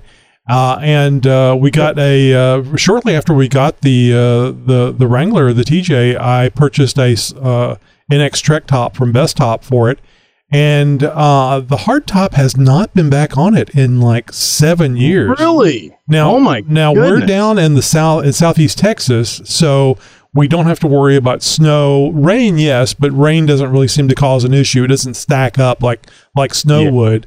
Uh, Right. and uh, the the AC keeps the the inside of the TJ cool enough during the summer, and we're talking about hot hot stum- summers yeah. down here. Yeah, you do have those triple digit uh, Texas days for you know consecutively, uh, nonetheless. So uh, very well, interesting, Yeah, man. so I- it has I- not been an issue. that long. And frankly, I didn't get a soft top for the Gladiator because of what Chris told us before, what he mentioned tonight. But he, he also mentioned before in a, an earlier uh, earlier episode uh, because uh, talked about that. In I the think, past. and I think another Zoom person mentioned about the security aspect of it too. So, and I figured, I think I even mentioned at the time, I can always get a soft top from Bestop. And I found out later, no, I can't because they don't make a soft top for, Yet. for the Gladiator. It's coming. Yet, yeah, I, I, was shocked that we they know didn't have Best one. Top, and and we know that that they are constantly working on R and D. So I wouldn't be surprised if they have a half a dozen different designs that they are working through and testing right now for a soft top uh, for the for the Gladiator. So I, I- give it a year, maybe two tops, and we're going to see a release with Bestop here very soon. I'm not having a problem with the hard top. It's nice, and I especially like to be able to take off the Freedom tops. Uh, I mean, the the are the are the two panels in the front called the Re Freedom tops, or is the whole thing a Freedom? No, top? that that was a that was a JK uh, a JK JKU only uh, type of thing. I'm, I'm sure that that Jeep has has since altered the design from the JK uh, to the JT, uh, and so I'm I'm sure it's called something else now. Um, you know, Patriot tops. I, I don't I don't have no idea. I have no idea. So, um, but hey, hey let's get uh, let's get uh, um, what's his face on from uh, from the dealership over here and uh, Mhm. uh, Roadkill, whatever his name is. Roadkill. He's not going to appreciate that. I know, I know. I did that on purpose. Oh my gosh. Did you mention about the J top episode, uh, Josh? I had to step away uh, earlier, and I wasn't sure if you saw that in the uh, in the chat. Uh, the J bar, you mean that that one? Was or, it? I think uh, I, you talking about the the soft top Oh, removal I, I typed it in right. I just said it wrong now. So the episode 405, hardtop removal and store, storage uh, solution interview with uh, J Bar. So if you guys are interested in hearing more about the J Bar uh, removable top system, just go to episode 405. Well, that's it. Oh, I'm sorry. I got one more host to go through. Geez, I'm sorry, Wendy. I always end up uh, putting you last on this sort of thing. I, I know that you and you and Bill have got a, an, an awesome Wrangler, uh, and and I can't remember how you guys have uh, which top you guys have outfitted on that, if any at all. Uh, no, it's a hard top. Is it a hard top? Do you guys prefer Yeah. the hard or the soft? Tell me why. Yeah, I uh, personally I haven't really experienced a soft top or even it going topless, so it's hard for me to really say this is the way to go. But for me, I like the hard top. It's quieter. I can run the air if it's hot. Uh, I can run the heat if it's cold. So for me, I'm happy with the hard top. So There you go. There you go. you go. Not too shabby right there. All right. Well, I can't thank our listeners enough, and uh, a short list this week uh, around the campfire. That makes it for uh, for a quick segment, though. Each and every week we're doing this, and it's a different topic each and every week. And I've got a good one for next week, so make sure you guys are staying tuned for that. And if you want to join in and find out what we're going to be talking about, how to join in, uh, what links to use, you know, all that sort of stuff, the best way to do it is through our newsletter. Tony, how could somebody get a hold and, and get in on the newsletter mailing? Well, Josh, I'm glad you asked. you can just go to jeeptalkshow.com slash contacts and just scroll down and you will see uh, the, the newsletter and how to subscribe. It's really simple. You just put in your email address and uh, you get maybe, maybe one email a week. Uh, actually, one, one email a week. Usually a week is about what it is. 90 minutes before the show goes live. I Yeah, think. that's right. Five minutes, 45 seconds before the show Yeah. goes live, you, Yeah. you, you get a message. Hey, So Josh, uh, don't- I, I, I, but, but, but, I- you know, if I'll, I'll, before we get out of here, I need to announce the, the winner of our Big Fork Tool giveaway. Oh, that's right. I almost forgot about Winter that. already. I, I figured we would. Uh, we normally we talk about the sort of thing off air and and uh, get all excited about it and stuff like that. How many listeners it took? We were going to take the very first caller. first Am I right on that one? That's right. So who was it, Tony? Who was it?